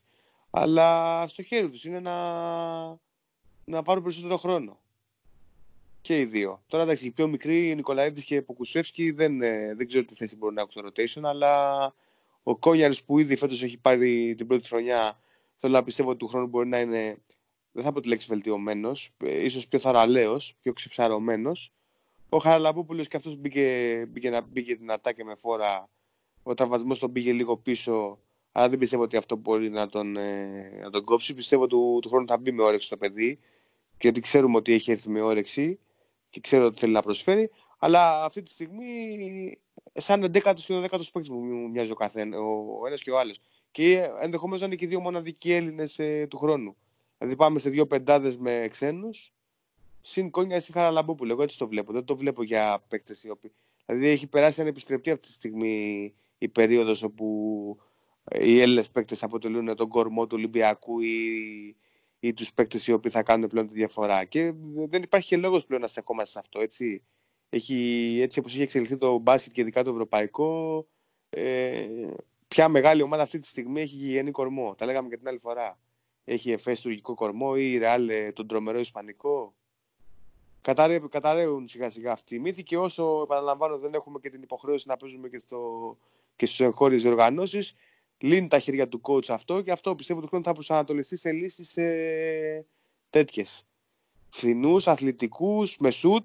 Σίγουρα θα χρειαστούν τουλάχιστον δύο παίκτες από αυτούς που θα αποκτηθούν. Ε, πιστεύω θα έχουν ε, ε, καλό σουτ και πρέπει να έχουν. Δηλαδή τουλάχιστον στο ασώδιο και στο 4 είναι δύο παίκτες που θα αναζητήσει, αν όχι στο 3, ο coach παίκτες με σούτ, αλλά από εκεί πέρα αυτό. Δεν βλέπω να έχουν κάτι, κάποιο περισσότερο ρόλο οι υπόλοιποι Έλληνες του χρόνου ή τουλάχιστον σε βάθος διετίας. Τώρα, αν Εγώ δεν βλέπω ο Κόνιαρης ε, με βάση τα όσα ακούμε ότι έχει σίγουρη θέση του χρόνου. Δηλαδή, σκέφτομαι το εξής. Ε, Θέλεις τρεις Αμερικανούς. Ο, ο Μπαρτζόκας έχει πέντε γκαρντ. Ναι. Δηλαδή, πάντα έτσι δουλεύει. Έχει πέντε γκαρντ. Λοιπόν, ε, οι τρεις Αμερικανοί ε, θα είναι αυτοί οι οποίοι θα τραβήξουν το, το κάρο. Ο τέταρτος, ο οποίος θα τον περιμένουμε να γυρίσει γερός, να είναι καλά, θα είναι ο Σπανούλης. Ο πέμπτος, αν είναι ο Λαριτζάκης στο ρόστερ, είναι πιο πιθανό να πάρει αυτός την πέμπτη θέση παρά ο Κονιάς. Αντικειμενικά μιλώντας τώρα. Δηλαδή, αν θέλεις ένα πέμπτο, ένα πέμπτο παίκτη, ο οποίος να έχει έτσι ένα ρόλο καθαρά αμυντικό, πολύ φοβάμαι ότι εκεί θα καταλήξει η όλη ιστορία. Από την άλλη, ο Χαραλαμπόπουλος δεν είναι ούτε τρία ούτε τέσσερα για διαφορετικούς λόγους. Ε, με δεδομένο ότι μένει όπως, λέει, όπως ισχυρίζεστε εσείς ο Παπα-Νικολάου και θα υπάρχει ένας δεύτερος Αμερικανός ας πούμε ότι είναι ο Μακίζη και δεν ξέρω και εγώ ποιος θα είναι αυτός ε, δεν έχει χρόνο στο 3 στο D4 ε, έχει μπροστά του ένα παίχτη ο οποίος είναι αυτή τη στιγμή τουλάχιστον δύο επίπεδα πάνω από αυτόν και είναι ο Βεζέγκοφ και έχουν τα ίδια ακριβώς χαρακτηριστικά δεν βλέπω πώς μπορεί δηλαδή, να, να έχει αυτό σίγουρη θέση. Είναι, είναι ερωτηματικό μεγάλο αυτά. Τα, τα, είναι μεγάλα ταλέντα και οι δύο. Και πρέπει να βρεθεί ένας τρόπος να, να τους δώσουμε ρόλο. Και δεν βλέπω, δεν βλέπω ρόλο ούτε για τον ένα ούτε για τον άλλο. Αλλά τουλάχιστον εντάξει, έχουμε πάντως, καιρό για Πάντως για, για δανεικούς δεν τους βλέπω. Θα είναι πισωγύρισμα. Δεν, δεν τους βλέπω. Δεν, δεν μπορώ να τους δω δανεικούς. Θα είναι και άδικο, ρε, Θα είναι και άδικο. Θα είναι και όντως άδικο. Και προσωπικά, αν με ρωτάς, εντάξει, εκφράζω μια προσωπική επιθυμία ε, ανάμεσα σε Κόνια Λερατζάκη, χωρίς καν να εξετάζω τα αγωνιστικά. εντάξει, και εγώ προφανώς Κόνιαρη. Ε, προτιμώ τον Κόνιαρη, εντάξει. Ε, όλοι, όλοι αυτό λέμε. Μάλιστα. Okay, Μάνο, για να ακούσουμε και τον Άβο, ο οποίος μας ακούει υπομονετικά εδώ για αρκετή ώρα. Τι έγινε, μεγάλε; Τίποτα, σας ακούω εδώ. Σκέφτομαι διάφορα. Θες να μας κράξεις ή μας ακούς και είπε, Α, να είπαν και κάτι ενδιαφέρον, ξέρω. Όχι, μια χαρά. Πολύ ωραία τα λέτε. Δεν, ε... δεν πιστεύω ότι έχω πολλά να προσθέσω. Ε, απλά να πω ότι αν το πάμε καθαρά με αγωνιστικά χαρακτηριστικά, αν μπορούσε ο κόουτς Μπαρτζόκας να ξυλώσει όλο το ρόστερ, θα το ξύλωνε. Δηλαδή, ποιος παίχτης πραγματικά έχει τα χαρακτηριστικά που απαιτεί το μπάσκετ Μπαρτζόκα έτσι όπως το έχουμε δει; Δηλαδή, το καθόμαστε... Το μπάσκετ Μπαρτζόκα Κίμκι ή το μπάσκετ Μπαρτζόκα Ολυμπιακού 2013. Το πιο πρόσφατο, πάντα κοιτάμε. Okay, εντάξει, γιατί νομίζω ότι είναι διαφορετικό, έτσι. Ναι. Έχει αλλάξει το ίδιο. και το παιχνίδι άλλαξε, δηλαδή. Είναι διαφορετικό και το παιχνίδι και η, και η, λοκομο... και η λόκο του είναι διαφορετική για από τις δύο περιπτώσεις. Είναι η ενδιάμεση περίπτωση η λόκο του. Ε, η μετάβαση δηλαδή ήταν το ενδιάμεσο, είναι το, το υβρίδιο. Ίσως γι' αυτό ήταν και το πιο πετυχημένο από τα... Το πιο πετυχημένο. Ήταν Ξέρεις, πιο γιατί, πετυχημένο. Γιατί το είπα αυτό εσύ; Sorry που διέκοψα. Δηλαδή σκεφτόμουν ότι στην, ε, στην, στην ομάδα του 13 που έχει μέσα τον Μπάουελ που είναι μια επιλογή που στην αρχή δεν την καταλαβαίνει κανένας μας. Λέμε τι είναι αυτό. Που φέρνει ας πούμε, ένα δεύτερο ψηλό που είναι ένα pick and pop. Και μετά λέμε εντάξει, πολύ καλή κίνηση ο Πάουελ, μπράβο, ξέρω εγώ, βοήθησε, έκανε, έκανε. Κατά τη στοιχεία καταγιώνει και ο Ρούμπι τώρα. Ε, θα σου πω, ο Ρούμπιτ επειδή ακούω τον έχετε τοποθετήσει στο 4, επειδή στο 4 βολεύεται τώρα, ε, εγώ θα επιμείνω ότι το παιδί μπορεί να τα απεξέλθει και στο 5 ανάλογα με ποιο τεσάρι θα παίζει δίπλα του. Γιατί αν του κολλήσεις δίπλα του έναν Γερέμπκο, έναν ε, Γκίλ, έναν Evans ακόμα περισσότερο, ε, μια χαρά μπορεί και στο 5. Ε, οπότε για μένα, επειδή και οι μεταγραφές που κάνει τώρα, δύο παιδιά στα 30, ε, με εικόνες, με εμπειρίες, θέλει να έχει μια ε, second unit η οποία να, να μην είναι τελείως άπειρη. Δηλαδή να μπαίνει μέσα και να βγάζει μια σκληράδα, να, να μην μασίσει το ξύλο άμεσα. Ε, νομίζω ότι ο Ρούμπιτ θα είναι αυτός που θα καλύψει τις δύο θέσεις, και το 4 και το 5.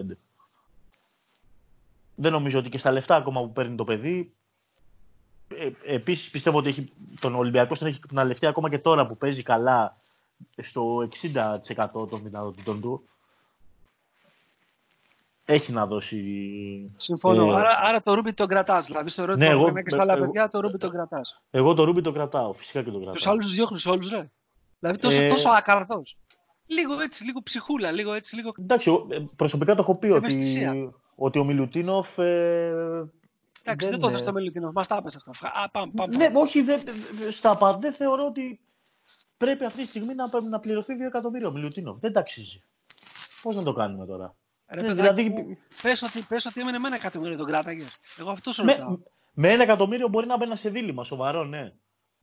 Με ένα εκατομμύριο. Αλλά με δύο εκατομμύρια τώρα και ένα 800 γελάει ο πλανήτης. Όχι, δεν είναι για δύο εκατομμύρια ο Μιλουτίνοφ. Μπορεί να γίνει κάποτε τώρα στην προκειμένη στιγμή δεν είναι για δύο εκατομμύρια. Να πάει στην ευχή της Παναγίας, να τα πάρει αλλού, να είναι πάντα καλά το παιδί. Περίμενε, ε.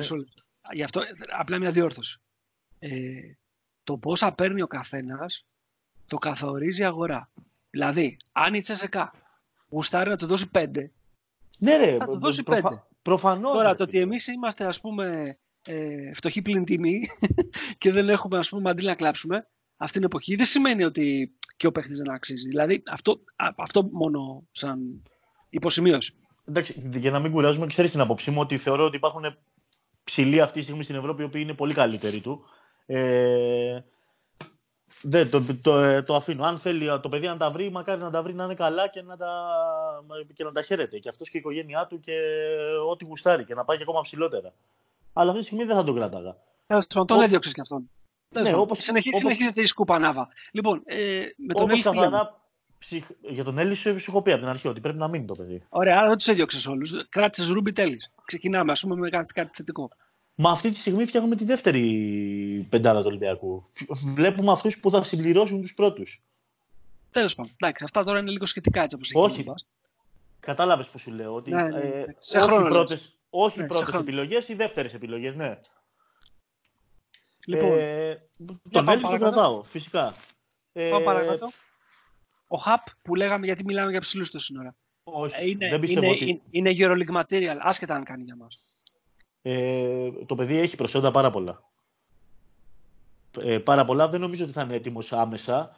Μπορεί να, αν πάει σε μια ομάδα η οποία είναι, ε, παίζει απλά για τη συμμετοχή, να, να πάρει το χρόνο του και, να, και θα τα απεξέλθει. Είναι καλός παίχτης. Έχει στοιχεία. Έχει πολύ καλά στοιχεία. Ε, το παιδί μπορεί να μην έχει το σούτ, αλλά έχει ένα άλλο πακέτο το οποίο είναι πάρα πολύ δελεαστικό βάζει την μπάλα στο παρκέ, βλέπει καλά το γήπεδο, έχει τελειώματα και με το δεξί και με το αριστερό και με πλάτη. Είναι ενδιαφέρον πακέτο. Δεν ξέρω όμως αν έχει την πολυτέλεια Ολυμπιακός και χωρίς να έχει έξτρα διοργάνωση, να έχει έκτο ψηλό. Ναι, είναι, είναι ένα καλό ερώτημα. Όπως καλό ερώτημα είναι και τι κάνεις όλα αυτά τα project τα οποία υποτίθεται ότι έβαλες στο χέρι σου και τα έφερες στην Ευρώπη άμα ναι. τα διώχνει χωρίς να κάνει τα δοκιμάσεις, ξέρω εγώ. Δηλαδή, τι νόημα έχει όλο αυτό; Εγώ συμφωνώ μαζί σου. Αλλά δεν νομίζω ότι ο coach Μπαρτζόκας στην παρούσα κατάσταση θα θυσίαζε το Ρούμπιτ για να έχει τον Χαπ ε, να, κρατεί, να καλύψει τις δύο θέσεις. Που για μένα... Όχι, εντάξει, δεν είναι λογικό. Εντάξει, δεν είναι λογικό. Ε... Δεν έχει και το περιθώριο, δεν έχει το περιθώριο να το κάνει. Μπράβο, δεν έχει το περιθώριο. Δεν, θα, θα πιεστεί πάρα πολύ. Γιατί, okay, τώρα είμαστε στα μέλια, αλλά του χρόνου δεν θα είναι έτσι. Ε, εγώ τον Μπολ δεν θα τον κράταγα. Δε, όχι, μην με πας στον Μπολ. Μην με πας στον Μπολ. Θέλω α, να, όχι, να καθαρίσουμε τους ψηλούς. Ε, το, μεγάλο, το μεγάλο χαρτί είναι ο Πριντεζή. Πριντεζή. Ε, ε, το έχω πει εδώ και δύο χρόνια, το παιδί είναι πέντε.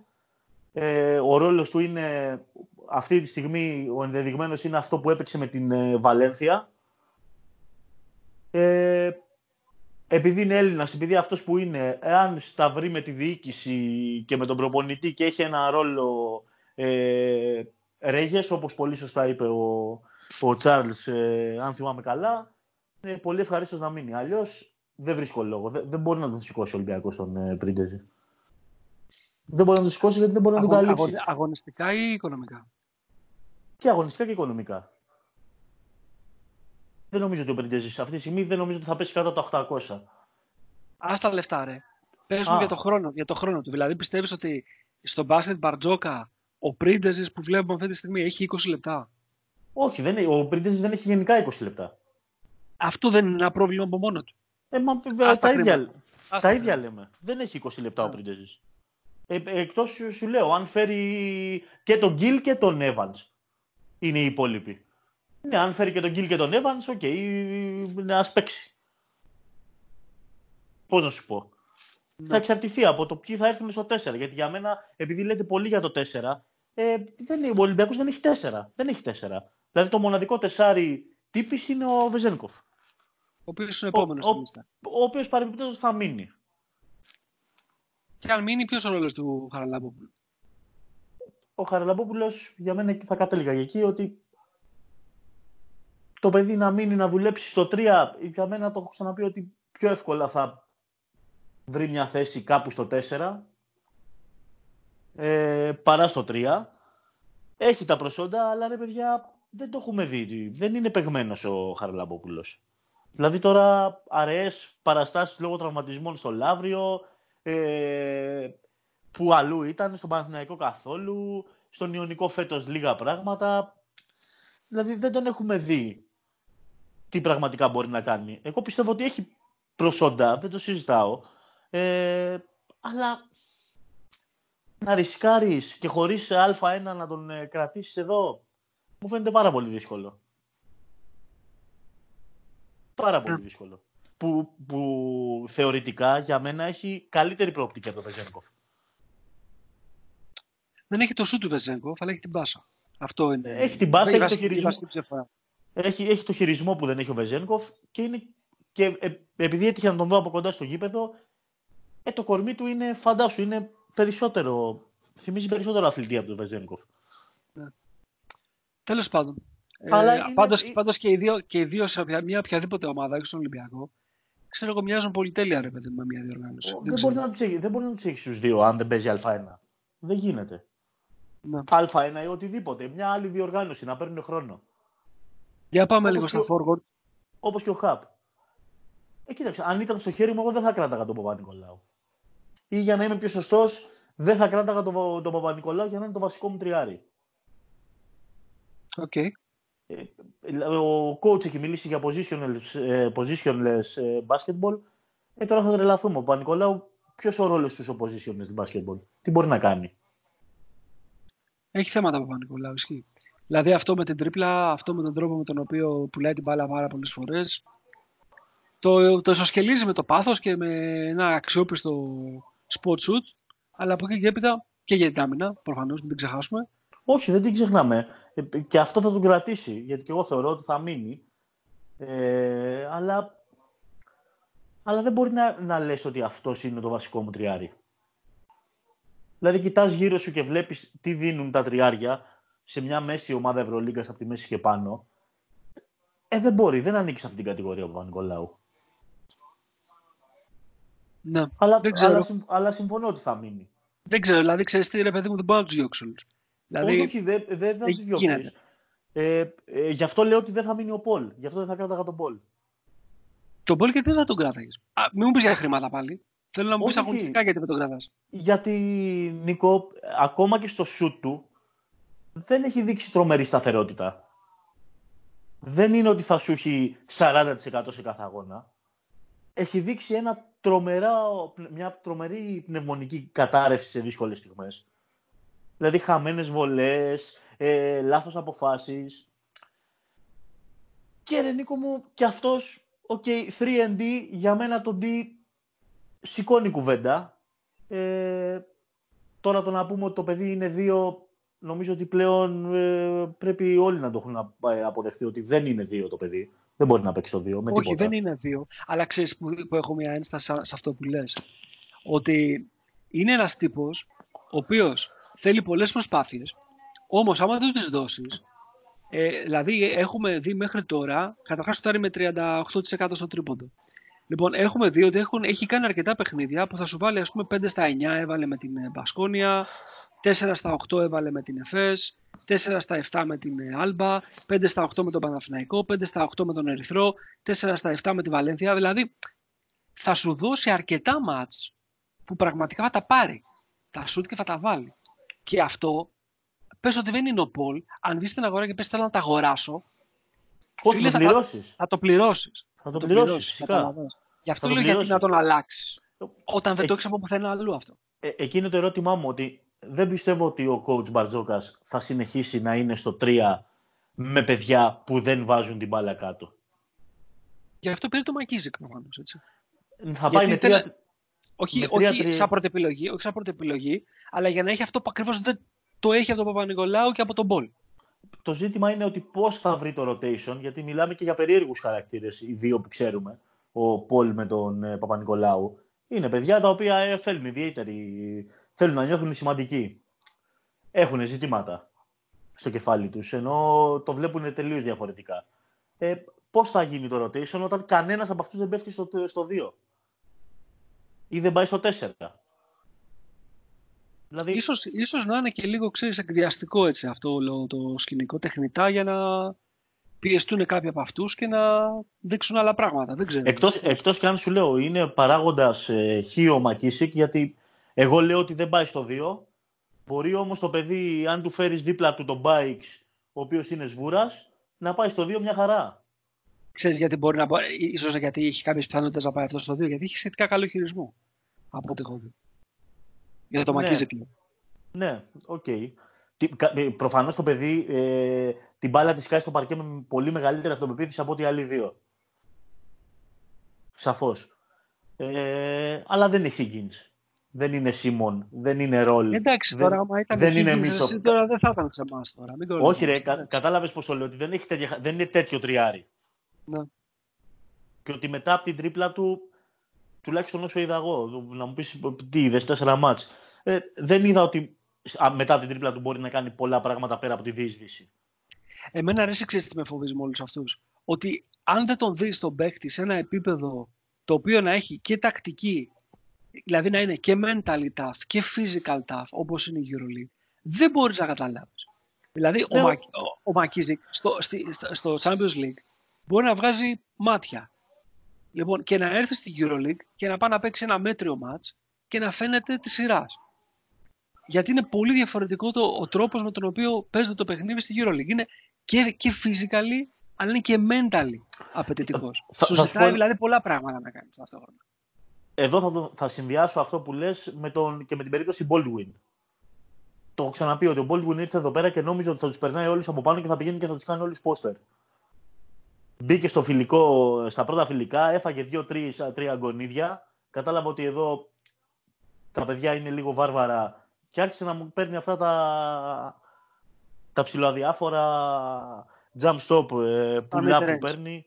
Ναι. Αυτά. Ε, πιστεύω ότι και ο Μακίσικ, ο οποίος βέβαια θα το ξαναπώ, είναι παίχτη ο οποίος δεν κάνει τρέλες. Δεν κάνει τρέλες. Δουλεύει μέσα στο πλαίσιο ε, της ομάδας. Δηλαδή, ακόμα και σε μια δυσλειτουργική από όσο πρόλαβα να δω ομάδα σαν την Πεσίκτα, δεν έκανε παλαβομάρες. Δεν έπαιρνε τραβηγμένες προσπάθειες. Έπαιρνε αυτές που θα πάρει. Που μπορεί να πάρει, που ήταν λογικό να πάρει. Όχι κάτι παράλογο. Δηλαδή δεν θα πάει να κάνει τώρα το κάρφωμα μπροστά στο Χάινς. Να στο πω και έτσι. Δεν είναι τέτοιος χαρακτήρας. Αλλά δεν ξέρω πώς αυτοί οι τρεις που δύσκολα μπορούν να επιτελέσουν κάποιο δεύτερο ρόλο να χωρέσουν και οι τρεις ταυτόχρονα. Ναι, ισχύει αυτό που λες. Εντάξει, κοίταξε, θα δούμε ρε, αλλά μοιάζει έτσι ένα ενδιαφέρον πείραμα. Όχι, ενδιαφέρον δηλαδή... είναι, δεν, δεν το συζητάω. Δηλαδή έχεις έναν. Ε, δεν ξέρω πώς μπορώ να ορίσω τον Παπα-Νικολάου σαν small forward. Δηλαδή δεν μπορώ να τον βάλω σε κουτάκια. Είναι ο Παπα-Νικολάου τέλος πάντων. Έχεις λοιπόν τον ε, Παπα-Νικολάου, έχεις ένα παίκτη ο οποίος είναι 3D, αλλά έχει τα θέματα του και μιλάει για τον ball. Και έχεις και ένα άλλο forward το οποίο είναι κυρίως, θα έλεγα έτσι, ας πούμε, ένα fast break type, ε, τύπος ε, forward και ίσως να μπορεί να βοηθήσει για μένα από αυτά τα λίγα που έχω δει ένα match που τον είδα. Ε, ότι μπορεί, για μένα μοιάζει ένας πολύ καλός baseline cutter. Ναι, αυτό σου λέω, ψάχνει το διάβασμα. Δηλαδή και στην ε, έπαιζε, έπαιζε πολύ με την μπάλα γιατί έτσι είχε μάθει να παίζει Μπεσίκτας, η οποία ήταν μια ομάδα η οποία έκανε μόνο ε, δύο με δύο συνεργασίες, τίποτα άλλο. Δεν είχε κάτι άλλο. Δεν έψαχνε κάτι άλλο. Ήταν μια ομάδα η οποία έψαχνε το 2 με 2. Ε, σε αυτό το πλαίσιο αναγκαστικά έπρεπε να έχει την μπάλα αρκετά και αυτός. Ε, Όσες φορές αυτό άλλαζε, τον έβλεπες ότι έψαχνε να διαβάσει το κενό που αφήνει η άμυνα. Το γουστάρει. Το γουστάρει γιατί ξέρει ποια είναι τα. Φαίνεται να είναι παίχτη που ξέρει τι μπορεί να κάνει. Και κινείται καλά χωρίς την μπάλα σχετικά. Δηλαδή το βλέπει πώς πρέπει να κινηθεί χωρίς την μπάλα. Γενικά ε, βλέπει. Γενικά ναι, βλέπει. Ναι. Δηλαδή και στην άμυνα, άμα τον, ε, τον παρατηρήσεις, καταλαβαίνει δεν έχω άποψη. Δεν έχω άποψη για την άμυνα. Πιο πολύ τον βρίσκα στην επίθεση. Λοιπόν, να σου πω κάτι. Ε, Παρ' όλα αυτά, εντάξει, μιλάμε τώρα για τους για τους forward και για τους ψηλούς, λίγο πολύ εκεί πέρα τα έχουμε πει. Ε, Συνήθως οι ομάδες, ε, τα ταβάνια τους, ιδιαίτερα στην Ευρώπη, τα καθαρίζουν οι κοντοί. Οι κοντοί, οι κοντοί. Οι κοντοί Τώρα, όλοι οι υπόλοιποι είναι σημαντικοί. Προφανώς δεν μπορείς να χωρί αυτούς, δηλαδή δεν μπορεί να πεις να φτιάξει ομάδα χωρίς ψηλούς και forward. Δεν γίνεται αλλά το ταβάνι σου είναι κοντή. Λοιπόν, οι κοντοί μας λοιπόν αυτή τη στιγμή είναι ο Ρότσεστη, ο Baldwin. Δεν μιλάω για τους δύο αυτούς, γιατί φαντάζομαι θα μου πεις δεν βλέπεις με ποιο τρόπο μπορούν να μείνουν. Καλά, ο Ρότσεστη δεν, δεν, δεν, δεν έβλεπα τον, τον, τον λόγο τον οποίο ήρθε. Τέλος ναι. πάντων, το έχεις γράψει στο Scouting Report, όποιος θέλει μπορεί να πάει διαβάσει. Λοιπόν, ο Νικολαίδης δεν είναι το παιδί ακόμα έτοιμος για να τον ρίξουμε στα ματιά. Θα τον κάψουμε και είναι αμαρτία. Ε, ο Κόνιαρης όμως ε, είχε την ευκαιρία του φέτος και έχουμε αντίθετες απόψει. Δηλαδή, εγώ πιστεύω ότι αξίζει μια ευκαιρία σαν πέμπτος και εσύ μου λες ότι. Δηλαδή, μου λες, έχουμε συζητήσει αρκετές φορές, λες ότι δεν βλέπεις πώς μπορεί αυτό το παιδί να, να έχει ένα, ένα ρόλο στη, στην πεντάδα των κοντών. Κοιτάξτε, είπατε, ρίξατε στην εξίσωση ένα όνομα το οποίο εμένα μου χτύπησε εδώ πέρα μέσα στο, στο εγκέφαλό μου το φτωχό, ναι, το Λαρετζάκι, δηλαδή από το να. ο οποίος δεν μπορώ να καταλάβω, αν, ελπίζω να μην ισχύει καν ότι έχει αποκτηθεί από τον Ολυμπιακό. Ε, ο οποίος δεν καταλαβαίνει γιατί έρχεται. Έρχεται σαν δύο. Έρχεται σαν τι, ας πούμε, σαν ένα μισή. Τι μπορεί να κάνει ο Λαρετζάκης; Πέρα από το να βγάλει ε, ελάνιο DNA στην άμυνα και να κάνει μπλοζόν. Μπορεί να παίξει ένα χρόνο στον Ολυμπιακό, το καλοκαίρι να φύγει, να πάει στο Παναθηναϊκό και να διαβάζουμε στα πράσινα πρωτοσέλιδα πώς μας κλέψανε το τεράστιο ναι. ταλέντο μέσα από τα χέρια. Αυτό μπορούμε, να, κάνουμε πολύ εύκολα. Μπορούμε να κάνουμε skip την παρουσία του στον Ολυμπιακό και να πάει κατευθείαν στον Παναθηναϊκό; Ναι, δεν ξέρω. Δεν θα ήταν και κακή ιδέα, να σου πω αλήθεια. Ναι. Τέλος πάντων. Ε, Πάντως, ας μιλήσουμε για τον Κόνια. Ας το Αντώ... Για να σου πω, ο Αντώνης. Ο Αντώνης χρυσό παιδί, καλό παιδί, άγιο παιδί. Ε, ο οποίος είναι άδικη σύγκριση βέβαια με τον ε, Χαραλαμπόπουλο γιατί είναι παιγμένο. Έχει, έχει μπάσκετ στα χέρια του στο επίπεδο του ΠΑΟΚ, αλλά και σε, έχει πάρει και ευρωπαϊκά παιχνίδια, δεν είναι άπειρο παιδί. Μπορεί να είναι μικρός, αλλά δεν είναι άπειρος. Ε, στο πρωταθληματικό επίπεδο, sorry, αλλά αν δεν βγάλεις τα μπουκά, θα σε φάνε. Δεν γίνεται. Το παιδί ε, είναι, βγάζει μία δηλία, μία φοβία η οποία είναι αδικαιολόγητη. Αδικαιολόγητη μέσα στο γήπεδο ήμουν που τον έχει πιάσει και τον έχει κράξει ως πανούλης γιατί δεν παίρνει το σουτ. Δηλαδή για να μην λέμε τώρα ότι τους, ε, τους κόβουν τα φτερά. Ε, δεν το παίρνει το σουτ το παιδί. Τι να κάνουμε τώρα; Δεν παίρνει το σουτ, δεν κάνει προωθητική τρίπλα. Ε, Ρε εσύ, να σου πω κάτι όμως. Αν ήταν η δεύτερη χρονιά του στον Ολυμπιακό θα σου έλεγα ναι, αλλά την πρώτη σε μια τόσο προβληματική ομάδα που πίσω τρώει σχεδόν 90 πόντους, 85 πόντους, ξέρω εγώ, ας πούμε, ειδικά την περίοδο του, του Κεμζούρα. Ε, και στην, στην επίθεση μπροστά να οργανώσει, δηλαδή ήταν ένα πράγμα να οργανώσει για ποιον, όχι ότι τη βλέπει την πάσα, τη βλέπει ας πούμε όσο τη βλέπει, αλλά είναι νομίζω μια, μια άδικη κριτική απέναντί του ε, και εγώ, εγώ σε αυτό που διαφωνούμε κυρίως οι δυο μας, πιστεύω ότι είναι πάρα πολύ καλό στην άμυνα. Πιστεύω ότι είναι, είναι ένα, ένα υβρίδιο μάτζαρ των πρώτων ετών ε, με πολύ καλή σωματοδομή, εξαιρετικό wingspan. Νομίζω ότι μπορεί να βοηθήσει σε πολλά πράγματα και κάτι πολύ σημαντικό, το οποίο το έκανε και ο Μάτζαρης, είναι δεν κάνει λάθη. Θα την κατεβάσει την μπάλα, μπορεί να μην μπορεί να οργανώσει, μπορεί να μην μπορεί να πάρει το σούτ που λες, μπορεί να, μην, μπορεί να πάει μέχρι το drive, στο, ειδικά το drive του τέλος πάντων έχουμε δει φοβερά πράγματα. Αλλά λάθη δεν κάνει. Και τον έχουμε δει να τον πιέζουν και να μην κάνει ας πούμε έτσι επιπόλαιες πάσε. Και έχει σχετικά καλό χειρισμό. Και έχει και τον όγκο για να μπορέσει να κρατήσει κάποιους ε, παίχτε μακριά του. Νομίζω ότι αξίζει μια ευκαιρία αυτό το παιδί. Δηλαδή και ίσως, ίσως με τον Μπαρτζόκα να δούμε ένα κονιάρι που δεν, δεν τον είδαμε μέχρι τώρα. Κοίτα, μπορεί να έχει το ρόλο που είχε ο Μάρκοβιτς στη Χίμκι. Ο Μάρκοβιτς έχει φοβερή πάσα, ρε. Σου λέω ότι ένα τέτοιο ρόλο μπορεί να έχει. Μακάρι να έχει την πάσα του Μάρκοβιτ, δεν το συζητάγαμε καν. Εντάξει, ε... Εντάξει, στην, στην αντίστοιχη ηλικία είναι χειρότερος του Μάτζαρη. Μεταξύ μας τώρα, να μην, μην κοροϊδευόμαστε. Ε... Ο Μάτζαρης δεν σούταρε τόσο καλά τότε πάντως. Μετά άρχισε να το βρίσκει το, το σουτάκι. Εντάξει, όμως ο Μάτζαρης έβγαζε τσαμπουκά ανελέητο. Ήτανε, ήταν, ήτανε φοβερό, έκανε φοβερό bullying σε οποιοδήποτε guard. Ναι. Γιατί μπορούσε να σπάσει όλα τα screen, ήταν πολύ γρήγορος. Ε, ήταν τα πλάγια βήματα ήταν εξαιρετικά, χέρια στην μπάλα, ήταν πολύ καλός. Ε, ε, έχει, έχει ασκήσει bullying σε όλους. Ε, πραγματικά δεν είχε, δεν είχε φόβο απέναντι σε κανέναν. Ε, Τέλος πάντων. Όμως, να σου πω μια υποσημείωση, αυτό που λέει ο Θανάσης, ότι ε, ήταν κι άλλο το μπάσκετ τότε. Δηλαδή, μάρκαρε τον Ναβάρο. Δεν μάρκαρε τον James. Καταλαβες. Δηλαδή, ναι, okay. απλά το βάζω, το βάζω σαν, σαν okay. Ε, θα, θα, του, θα του την έδινα την ευκαιρία. Θα του την ναι, έδινα την ευκαιρία. άλλον έναν. Λοιπόν, ε, και από εκεί και έπειτα ο... Τι μας μένει, εντάξει, ο Σπανούλης προφανώς δεν το συζητάμε. Ναι. Ε, μένει ο Μπάιξ. Εγώ πιστεύω ότι ο Μπάιξ ε, θα έχει ρόλο στον Ολυμπιακό τον επόμενο. Ε, το, το παιδί αν ε, δείξει αν δείξει, αν μπορεί να προσφέρει αυτά που νομίζουμε ότι μπορεί να προσφέρει, δηλαδή αν είναι παίχτη ο οποίος μπορεί να βάλει 8 πόντους μόνος του ε, και δίνει και 2-3 assist, ε, νομίζω ότι θα έχει ρόλο στον Ολυμπιακό τον επόμενο. Ρωτάει ο Μάνος αν τι κάναμε τον Baldwin. Το σκουπίσαμε μαζί με τον Ρότσεστερ. Δεν άκουσες. Ναι, όχι, παιδιά. Ε, για μένα το ταβάνι του Baldwin είναι να γίνει ένας hacker κάποτε ε, δεν έχει το περιθώριο Ολυμπιακός. Τώρα μπορεί να μου πεις η δεύτερη χρονιά να είναι καλύτερος. Με συγχωρείς, αλλά ο Χάκετ πριν γίνει αυτό το οποίο βλέπουμε τώρα ήταν ένας εξαιρετικός σκόρερ. Σε ένα άλλο μπάσκετ όμως πάλι. Ναι, αλλά τον Baldwin δεν το έχουμε δει αυτό. Πουθενά. Ναι, όχι. Ε, αυτό σου λέω ότι. Ok, okay, τα προσόντα υπάρχουν εκεί. Ε... Αθλητικά ναι, ρε, αλλά μπασκετικά βλέπεις δηλαδή. Βλέπεις, ας πούμε, ο Χάκετ έβαζε 'κοσάρες.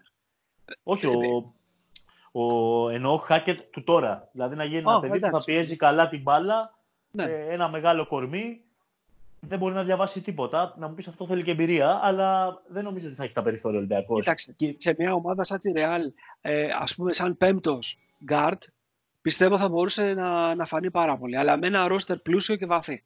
Όχι να έχει ρόλο πρωταγωνιστικό. Είναι πολύ δύσκολο για να, να σταθεί αυτή την εποχή. Δεν, δεν το καταλαβαίνει το παιχνίδι πώς παίζει στην Ευρώπη. Είναι ξεκάθαρο. Και δεν... και Και για τα λεφτά που παίρνει δηλαδή δεν αξίζει να. Θα βρεις κάτι σε αυτά τα λεφτά. Ναι. Λοιπόν, παιδιά, να σας πω κάτι τώρα. Όπως με ενημερώνει από το control, πρέπει να ανέβω πάνω για να αλλάξω μερικές πάνες. Πάρα πολύ ωραία. Ε, το οποίο προφανώς είναι προτεραιότητα ε, για μένα.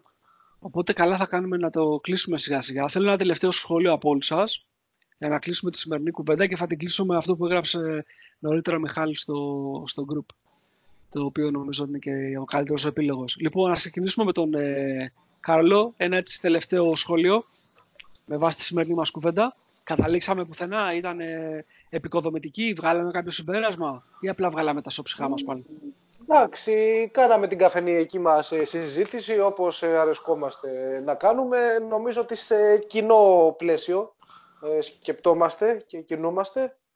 Ε, πάνω κάτω δεν, δεν υπήρχαν τραγικές διαφορές, γιατί νομίζω ότι όλοι βλέπουμε μια εντός εισαγωγικών ξεκάθαρη προσέγγιση που έχει ο coach.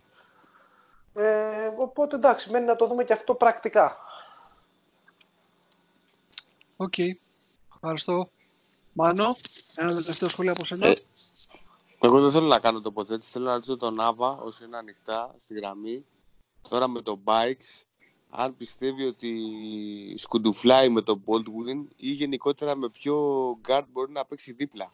Δηλαδή τι, τι, τι πιθανά δίδυμα στο άσο-δύο μπορεί να προκύψουν τώρα με τον Buycks ε, από τώρα για τα επόμενα 10 ματς. Όχι καθόλου. Εγώ πιστεύω ότι ο Bikes ίσα ίσα ότι ο Baldwin μαζί με τον Bikes μπορεί να παίξουν. Ποιος έχει το ρόλο του, του, του, του χειριστή, θα ποιος θα ε, πρέπει την αποφάση. Αυτός που ξέρει να κάνει την μπάλα κάτι, μάλλον. Το, το ρόλο του χειριστή τον έχει, τον έχει πάντα αυτός που ξέρει να κάνει κάτι την μπάλα. Ο Μπάιξ θα τον έχει. Ο Baldwin θα κάνει αυτό που θα είναι ο σωματοφύλακα του. Θα είναι ο bodyguard. Αυτό που θα δέρνει πίσω. Και μπροστά θα προσπαθήσει μέσα από κάποιο κόψιμο ε, στη δεύτερη περιστροφή ίσως να, να είναι ο δεύτερος χειριστής. Δεν υπάρχει μπάσκετ με ένα χειριστή, έτσι κι αλλιώς. Μόνο ο Ολυμπιακός κατάφερε να παρουσιάσει ομάδες που είχαν ένα χειριστή. Έναν yeah. αλλά τι ένα. Έναν κυριολεκτικά, ναι. Έναν αλλά τι ένα. Ε, ναι, εντάξει. Okay. Δηλαδή δεν βλέπετε, βλέπετε πεντάδες πιθανές με το Buycks στον άσο μόνο του ένα και το αυτό και στο δύο ξέρω εγώ και στο τρία Πολ και Μακίσικ. Και χωρίς το κλασικό χειριστή. Α, ο Πολ και Μακίσικ είπες. Πολ και ναι. Μακίσικ. Ναι, ok, okay, ο Μακίσικ μπορεί. Το, έχει παίξει το, τον ίδιο ρόλο είχε και με τον Θίοντορ στην Μπεσίκτας. Χωρίς δηλαδή εγώ, βλέπω, εγώ σίγουρα βλέπω ότι μαζί με τον Μπάιξ θα παίζει πολύ ο Έλις. Που είναι ο, καλ, ο καλύτερος screener της ομάδας. Και ο πιο pick and roll ψηλός από όλους που έχουμε.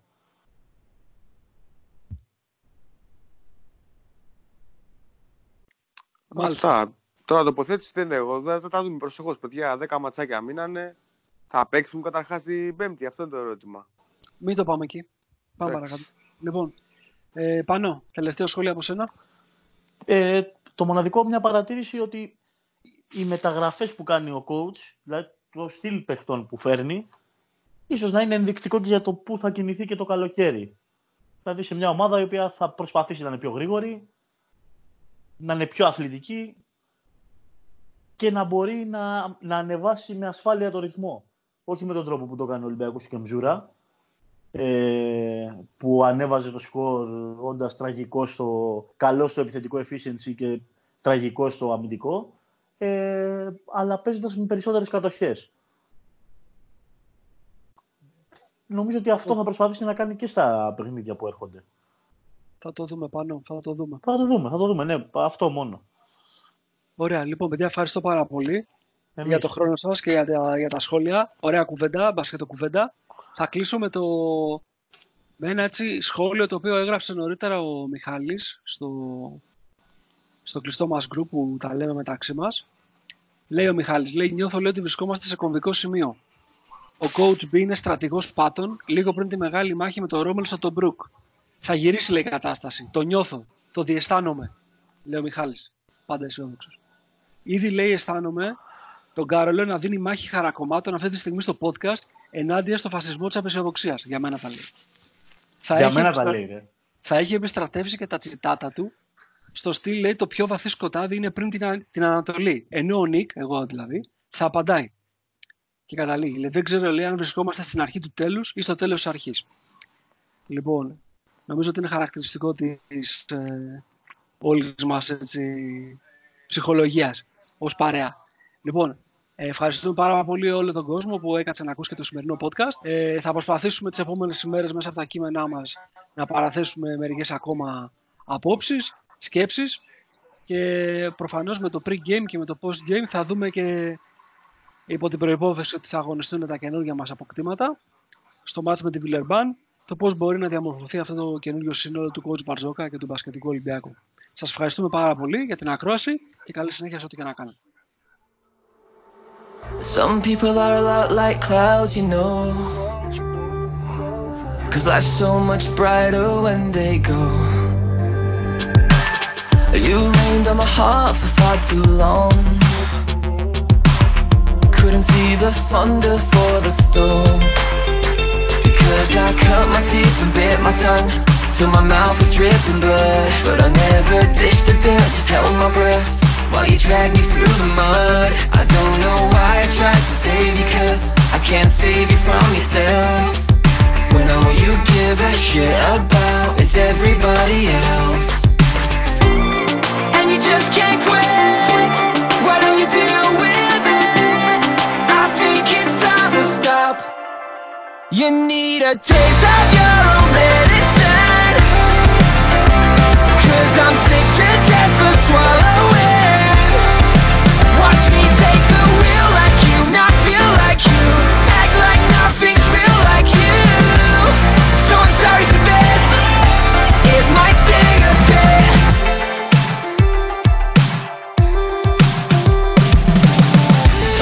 People are a lot like clouds, you know.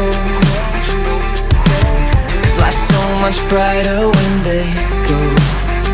And I spend too long in a place I don't belong. I couldn't see the thunder for the storm. But you won't admit, why